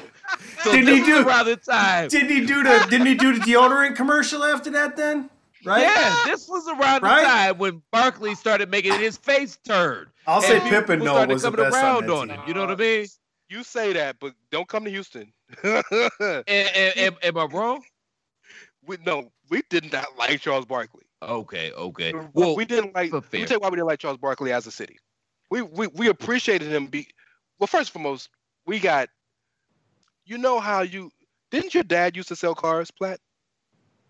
Houses, but going my Houses, yeah, my step no, my stepdad. You're right, my stepdad. Yeah, right. R.I.P. R.I.P. You know how you go. That well, that's what I meant. Your stepdad. too. I, I I know. Go go ahead, bro. Go ahead, make your You know how you you know how you go to a dealership and dudes like this car is the one. It's beautiful. Just got a new transmission. This and that. and you drive off the lot and like it falls apart.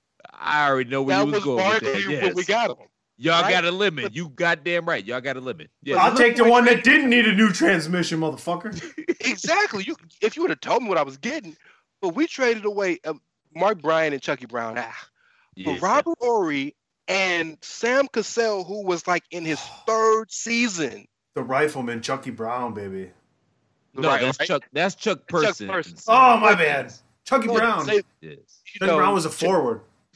He was power, he was power forward. Yeah, he was a forward. My bad. He replaced Otis Thorpe in the championship year in '95. my bad. My bad. yeah, Um, because they they traded him for Drexler among a Yeah, couple other guys. exactly. Yeah. exactly. Yeah. Which was actually a fair trade if you look at it, because Otis Thorpe was a beast at a four. Yeah. Um, Yeah. But yeah, so Houston doesn't look back on Barkley very kindly, and Houston hates the shit out of Pippen for '99 alone. Yeah, I mean, Pip, Pippen was washed after those Bulls runs, man, and he That's- made some money in Portland and made some money in Houston, but he was washed after that. you're right, but some money ain't the money he made in Houston. Like all that money that he left on the table in '91, He got it. He got it with every Houston. that back in 99. Yeah, you notice how he ain't that really he ain't really that mad when you get to the present day conversation about that shitty contract he had. He's like, Yeah, whatever. You know, I, I signed a bad deal. Well, he- but I made it up Two for it. cities. Oh yeah, he yeah. should- Oh, he took plenty of money from Portland too, as well. He should be that mad, and it's all karma because his fake ass Kardashian wife took all his money, so it's all karma. In what? Houston, you should feel better. It's a shame that Scottie couldn't see the future. Pop. Pop.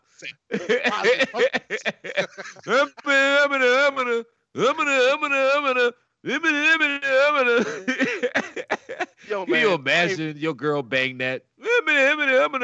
yes, I can. And you know what? That's sometimes you gotta take an L, bro. Like for example, you talk all the time. I know we're really going off the rails now. I apologize for, for ruining your show, Tunney. My bad. You ain't ruined shit. Um, I apologize uh, for ruining your Black Panther party. it's, it's not my show. It's me and Platt's show. It was so genuine. like I, I, I would have been like, "It's all right, bro. I understand." All right, boys, give me a hug for us. It's okay. You ruined our Black Panther party. It's okay. you talk all the time about how Mrs. Platt has to understand. And Sasha said, "What's up?" Sorry, right, Dude, hey, you see the guns on her this week? Holy shit. Sasha? Yeah. I'm Ain't working. abstaining. What else she doing? I'm she damn sure ain't making that shitty album she talking about. No, I I'm mean a- she had some guns. because uh, my missus is going to be listening to this show tomorrow. So go ahead, ladies or fellas, brother. Yeah, talking about how Sasha Banks allowed you to uh to La, la, la, intern for La, her, la, la, to la, la, intern la. for her as a podcast host. I'll save you, Platt. I'll save you. Let's transition into the final thoughts on this show. Amber, you know what? Do me a favor and check out some Orange Cassidy, okay? And stop punching your man in the chest when he comes up and, you know, fake shin kicks your ass. I'm just kidding. Amber, I love you. You know that. All right, love you, guys. I want to finish this show briefly with everybody's thoughts here because I, I, this has been a this has been probably the best show we've had out of these three. Rey, I'm so glad you came on. I, I love the back and forth between all of us, all the great perspective. You can clearly tell we're all huge NBA fans and everything that's going on. We miss it so much. I can't wait for this shit to come back. And folks, if you're lucky enough, maybe the three of us can find some time to give you an NBA podcast you know, maybe twice, one, once, every, twice a month or something like that, and, and, and keep it going because we all love the game. We love the people of the game. We love the fundamentals of the game. We love the history of the game. Speaking of the history of the game, one of the greatest final matchups ever, Jordan Barkley. Let's close the show and talk about Charles Barkley and his place in history and the accomplishments he's had and what he's gone on to do to become basically the face of the NBA from an analyst perspective, right? I mean, people look to him and, and are entertained, and you still you're you're not just entertained. You're you're getting a firsthand perspective on what it's like to acknowledge really good basketball, and in a way that comes from somebody that's experienced it. I want to start with Platt. After I say this, the round mound rebound I always loved Charles Barkley. To me, I was a guy who was in a guard position, but felt bigger and loved to play in the post and knew I could rebound and get dirty with everything. And I love Charles Barkley, man, and his attitude and his perspective, not his golf swing, but everything else. But you know the thing is man because a lot of the younger generation for the past 20 years charles barkley's been the fat dude on tv talking shit. And and dude was six seven. No he wasn't. Six six, no, six was five six, and a half six four and three quarters. no he was like six four. They listed him as six seven. He was like six four in real life. Like he was not that big which you know that just is a testament to how good he was. He's he's kind of the um I guess the not the doppelganger, but like Zion's comp, like a dude that's kind of overweight but hella athletic and and is just a that's force fair. of nature. And yeah, I don't think again, man, because he's been the guy on TV talking shit for the last twenty years. You know, the younger generation they don't realize how cold Charles Barkley was. Like he might be top twenty maybe even 15. You can make an argument for that. Like he's a cold guy. And you know, him and and Shaq used to go back and forth on mm-hmm. Inside the NBA, which I missed that show. Like that's literally one of the best shows on television, and I missed it. Mm-hmm. And they would go back and forth, and you know, Shaq always had that trump card. You know, five rings, Chuck Google me or whatever it was. But, but, yo, they're having a conversation with the the greats of the greats. You know what I mean? So when you get to that level, that's how we differentiate. Like, yeah, yeah. you're yeah, you're you're top 20, but this is how we differentiate the greats of the greats. And one thing that pissed me off was what Draymond said, because Charles, I guess, had been critical of Draymond, and he came out and said, "Well, I got rings, he ain't got rings." Like, bro, Draymond, I love you, I really do. I love your mouth, I love your game, but you fell off into literally the perfect situation to accentuate your positive skills. Charles Barkley would, I don't even know if this is being recorded now, but Charles Barkley would eat your ass for lunch, breakfast, and dinner.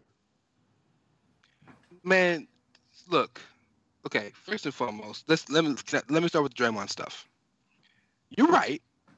And I, and Draymond's never not acknowledged that Barkley is a better basketball player than him. He's never he's been open about that. That's very clear. But you you telling me Charles Barkley wasn't drafted in the perfect situation? Billy Cunningham, Julius Julius Erving, Mo Cheeks, and Moses Malone? Well, how'd that work out? They didn't win nothing. But the right, but that is but they he was still drafted in the perfect position. Right? Things happen. Great teams don't win all the time, right? The the 2010 uh the 2010 uh Mavericks shouldn't have been a champion, but they were or whatever year it was, right? Um, so yes, the the the issue with Draymond, and I'm on, I'm actually on Team Draymond for this one reason. Charles just picks on that dude for no reason. Draymond didn't say shit back for years, and the two things that Charles valued, Draymond got as rings and money. And Draymond's argument is, you can talk all that hot shit. You're a better player than me and all that cool. You're right. But my importance to my championship teams is something that you never had opportunity to get. So, like you said, this rings culture has become such a thing in basketball because it's almost like if you ain't got rings, you can't be in the conversation. Yeah, and I mean, It's It is- real, and then it's also BS in the same sense. it is, man, and it permeates other sides of uh, a culture as well. Kind of like you know hip hop. Well, if you didn't Yeah. go platinum, you suck. And, you know, yeah. Dumb, sure. yeah, little dumb shit like that. I didn't mean to cut you off, bro. Please continue. So, no, you just extending, just extending the conversation. Let me be a yes, sir. Do you guys know? You guys know what the smell test is, right? I mean, I have kids, so you talking about that smell test? I'm talking about in the general synopsis of the whole thing. Basically, the smell test is one look, and I can tell you who's better, right? Yeah, And, and yeah. things of that nature. Oh. Now, when you get into the greatest of the greats, yes, championships are going to come into the factor. And when you're going to talk about comparing people against Michael Jordan, the one singular conversation that you have all the time, it comes down to championships, right? But it also comes down to MVP finals. But when you look at Draymond Green and when you look at Charles Barkley, There's a comparison. it's not Yeah.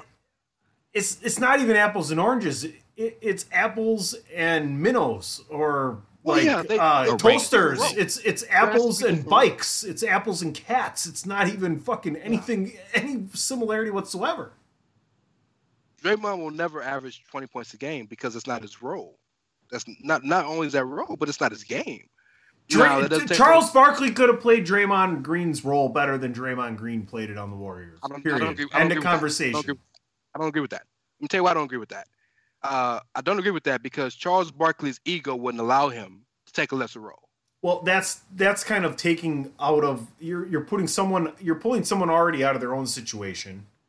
I'm just saying, talent wise, Charles Barkley would would have been way better for that team than Draymond Green. When has Charles Barkley ever decided to defend somebody? When he wanted to, when it mattered. That- that- that's not Draymond. Ro- Draymond's great. Draymond's role is you'll defend the either the best wing or the best big every night. And Draymond six. And don't you making me stick up for Draymond over over Barkley?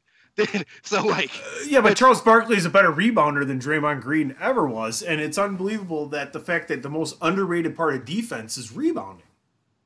look, what you 100. percent I agree there, but also the games are different. Where in those days, the, the there wasn't up and down. The game wasn't as up and down as it is now. So when you when you Char- were back in those days, Charles in his Charles at his peak ran the floor better than anybody. I'm not, you know, you, you're right. I'm not saying they didn't have people that run the floor. But what I mean is, by and large, the games were more half-court offenses than, uh, than a up than an up and down game like it is now. The pace of the game was slower then than it is now, and because of the pace of, ga- of the game being slower, there was much more opportunity for rebounds because they're running sets every time down the court. These teams are just going down and jacking up threes. The rebounding is different in these in the in, in this series. I'm now I'm not saying that Draymond is is a better rebounder by no stretch of the imagination. There may be four guys in history that's a better rebounder than Charles. So I'm not saying that. I'm just saying it's a different game in both respects. Think about it this It way, is. though. Think about it this way, though. Right now, it is a different game. Until Yes. you get to when? Until you get to the playoffs. And it's all about matchups, it's all about adjustments, it's all about defense. Think about having the shooters that Golden State has with a guy uh-huh. who is such a threat at the post and it's such a great passer in Charles Barkley from down there. Think about what he did, and you saw it firsthand in your own favorite team with the Suns. Is half the reason why they were so good is because Charles operated from the post. So now, not only do you have a team that can run regardless, and a guy who's going to rebound on the other end and start the outlet, when you get shut down on the on the on the transition, now you feed it to Charles, and he's kicking it out to world class shooters everywhere. He's not going to do that though. Char- He he did it in '93. Yeah, but back in those days, it was the teams were built star role players, right? Am I wrong? The Sun, the, the, yeah, but you're talking about the Warriors who already have two MVPs on their team, and Well, you right, already have right. guys that are like Klay Thompson could take a team and be in the conference finals every single year and average 35 points if he wanted to with somebody. I agree. The point I'm trying to make is what we what I what we know about Charles Barkley as a basketball player. Yes, he would when when he was the guy, he was doubled and tripled every time. Would he be doubled and tripled with the best shooters of all time? No, but then he'd score 40 one game, and the next game they'd double him, and Klay would score 50, and then Steph would score 60. I, I don't look at Barkley in the way Harris- you do his story. Harrison Barnes would still have like 12. It's fair. That's fair. That's fair. I, I I don't want to disrespect Barkley because historically he's an all-time great player. He he did wonders for my Suns. Um, he's a monster. But I feel like, and this this is uh, this might be. You said earlier you you you you like me. You you might dislike me for this. This is gonna be a bit No. controversial. but I think I think Barkley is overrated historically. Oh, Tell me the difference. But where where is he rated historically, though? I mean, many people would. That's he's a good top. question. He's top Depends on where 50. you He, okay, so every, do we all agree he's Definitely top, 50. top 50, right? Abs- easily. All around Easily. the horn. Okay, top 40. Yes. Yes. I'll, I'll give him top 40, but you go above that, I got to really start listing out names. All right. Well, there you go. Maybe this is But- but maybe this is the birth of a of a of a podcast on the road. There you I go. go. I go top twenty with Burke. Well, tell me, tell me historically, not the wins and the losses, just the game, right? And how they affected their teams, right? What's the difference between him historically and a guy like Bernard King or Dominique Wilkins? Uh, neither of them made it to finals, right? Bernard King, maybe yeah, I but think you're got talking swept. about wins. That's what I'm talking about. I'm talking about their games and how they affected the teams. None of those Knicks teams with Bernard King had any talent. Yeah, I'm I'm I'm I'm with you on. I'm talking about game, not their effect on the team. Like Bernard King was a bad melon farmer, and the the cocaine and the injuries caught up with him. Uh, and he was Dominique, mad because there was nobody on the squad that could get 10. yeah, So he and had I to shoot 50 times a game. and I love me some Dominique Wilkins, but Dominique never had a jump shot, and that was his biggest thing. If Dominique could have developed a jump shot, he would have been as good as Jordan. except but for he except for one game against Larry Bird. Oh, when he dropped the double nickel or whatever it was, he when had. they yeah. went back and when they went back and forth for an entire quarter, literally. Well, Bird pissed him off. he was like, "All right, I'm gonna show you Yeah. something." So I'm I'm gonna put Barkley above both those guys just because of his tenacity and his athletic ability, and the fact that we had never seen anything like that. He was a six four power forward, and we had never seen nothing like that. Here, They list him as six six six seven, but he's more like six three six four. I'll end Let's the keep it a con- buck I'll. I'll end the conversation right here about Charles Barkley's place in history. Are you ready? He won an MVP of the NBA while Michael Jordan was in his prime. That, that don't mean nothing to me. Yeah, No, well, that's that- too bad. Let me tell Yeah. you why I don't- no, no, let me tell you why. I don't mean I don't mean I don't mean that disrespectfully. What I I mean that because historically the MVP the MVP of the league is is not the best player in the league. It's who had the best season on the best team. But I mean, just like Jordan should probably have 10 or 11 MVPs, LeBron should probably have 10 or 11 MVPs, but they get tired of vote for the same guy every time. Steve So they start, two. yeah. So they start in like November and December, the press does, arguing about who they want to be MVP, and then they craft that narrative, and then that's the Melon Farmer that ends up being MVP. That shit's And- all political. So I'm not, then- yeah, that's political. the, and then the size thing is real. But if you're not if you're not starting the conversation with Wes Unseld, then we're not talking size. Okay, He was a six seven center. so Barkley won an MVP while Jordan was in the middle of completing his three-peat. How's that? Yes. Platt said it best. They get tired of voting for the same dude. The the the Suns had the best record in the league. How can you not vote for that guy? I now I know I what they feel like on those TV shows when you're arguing a point you just don't believe in anymore. I mean, I gave Bark top 20, so, you know, there's that. so so take take it more recently, right? Kobe retired with one MVP. He does more MVPs than he won. One of the MVPs Tim Duncan won. Jason Kidd should have won. Does One Kobe MVPs really that does Kobe really deserve more MVPs? I think I do, but the dip, but the re, the but the reason he doesn't have him is because his team the team success didn't match.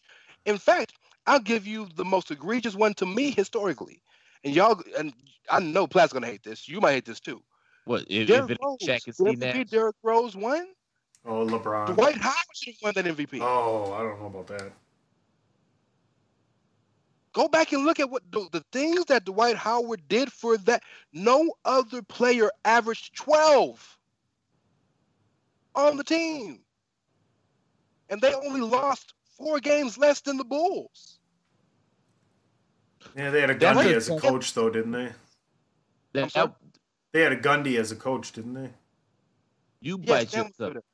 That historically not- means less points, though. That historically means less points. Well, I was- you would not besmirch the good goddamn name of the Van I'm Gundy brothers. not. It was Jeff, by the way. they the, the style of this basketball they had, they really had that. You know, normally teams went inside out. They went outside in almost to an extent. So they shot a shitload of threes before it was popular. Um, uh, but it it it just goes. And then remember, that Platt said it. LeBron should have won probably ten straight. But that was the first year LeBron left Cleveland and went to Miami. We not voting for him. That was his heel turn. Yeah, for a new guy yeah, that's, his the, heel turn. the, the the MVP is much more about team success and and political BS than it is about the best player. David. Robinson won MVP over Hakeem. Well, David Robinson is my favorite player of all time, so that's He but he he's not better, nor was he ever better than Hakeem. Go watch the Western Conference Finals that year. He he turned him. He almost made that dude go back and re-enlist into the Navy. someone, someone, someone, someone, someone told me. In fact, tonight, someone even told me it's a regular season award. It is. Absolutely is. It, no, no, no. Yeah, I'm just saying. Hakeem was so pissed. I love Akeem. He's probably, if I had to take a center for all time, that's the guy I would take. Maybe, Great. maybe a young Kareem, young Kareem, ah. young Kareem. The only other no, no, the only other person I'm taking over Hakeem is 2000 Shaq, because he was Uh, I don't like Shaq. unstoppable. So he was A good coach, a good coach beats Shaq team in a series. Shaq by So, himself. gonna- Yes, yes. we're gonna pretend like uh Kareem, Wilt Chamberlain, I said Kareem. Bill Russell, Bill Walton. We're gonna act like these gentlemen didn't exist. Okay, cool. no diss to them. No diss to them. Oh, But I'm, I I was definitely exist, Christopher Platt. oh, thank, thank you, Bill. How's the Grateful Dead? Uh, Grateful Uh, Dead go? Never mind over there, Rey Cash. Platt, I was born in 88. So while I have respect for those guys and how great I- they are, I can I- only be beholden by what I've seen and by the style of play that I've watched. Those guys didn't play in this style of, in style of play, right? Fair enough. So it's hard for me to put Wilt historically in this league, right? Because Wilt wasn't overly athletic. Whoa, whoa, whoa, whoa, I said whoa, whoa. No, no, no. Contraire, Mon Fritter. He was a track runner. He ran. He did high jump. He did long jump. He bench pressed six hundred pounds. Yeah, like Wilt was a freakish ass. Oh, he was a great volleyball player. yeah, he was All a right. freak athlete. foot two, my God. I gotta, I gotta, I gotta, I gotta Yeah. bring this great conversation to a halt. If Yeah, you want to hear more of this, no, don't be sorry at all. I, I've thoroughly enjoyed myself for the last two hours. This, this is basketball is something I love talking about. It's a passion of all of ours. People, if you've been listening, you clearly get that. Gentlemen, let's wrap this thing up. Everybody get their last take in. I'll start. I'll kick it over to Rey, and then Platt, you can give yours and, and wrap us up. And folks, don't worry. We're going to be back next week for episodes 7 and 8. We're going to be back again the week after for 9 and 10. We're probably going to be back the week after that to just kind of uh, take it all in and give all the thoughts we couldn't after that. We'll just keep this kind of going, a little bit of a NBA podcast theme going. I I loved five and six. I, I honestly, it's funny. The the main thing I want to say about five and six is I can't wait to get to seven. The main part of this series I wanted to see is when Jordan leaves and goes play baseball. I want to see the spin they put on that and things of that nature. Uh, Rey, I'm so glad you came on. I, I'm hoping you're back next week and every single week. I had a blast. I think uh, the three of us had a great conversation today. It's uh been my absolute pleasure, man. This I like I love basketball. You know, I'm a religious dude. If you're not, I apologize. But I believe that things work their ways, work themselves into being what you need, even when you don't know you need it. And in the midst of this quarantine, with us having nothing to do and being at home all day and being depressed or being despondent or being without hope or whatever you want to call it, the fact that we've been blessed with this series that has encompassed so much of media from it's a they're doing spots on it 30 minute spots on it on good morning america. Like this is what the world is talking about and it's what we needed. And it's amazing to think that it all revolves around one dude that goes to show the level of not only greatness but the level of interest this guy has. And that he pro- like a lot of these stories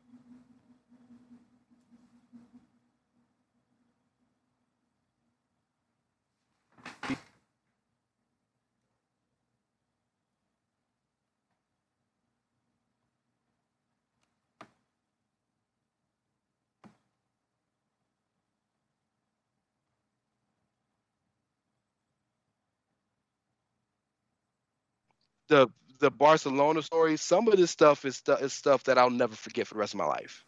And being the guy who was able to see Jordan at his apex and I remember it, it's it's such a wonderful stroll down memory lane to remember.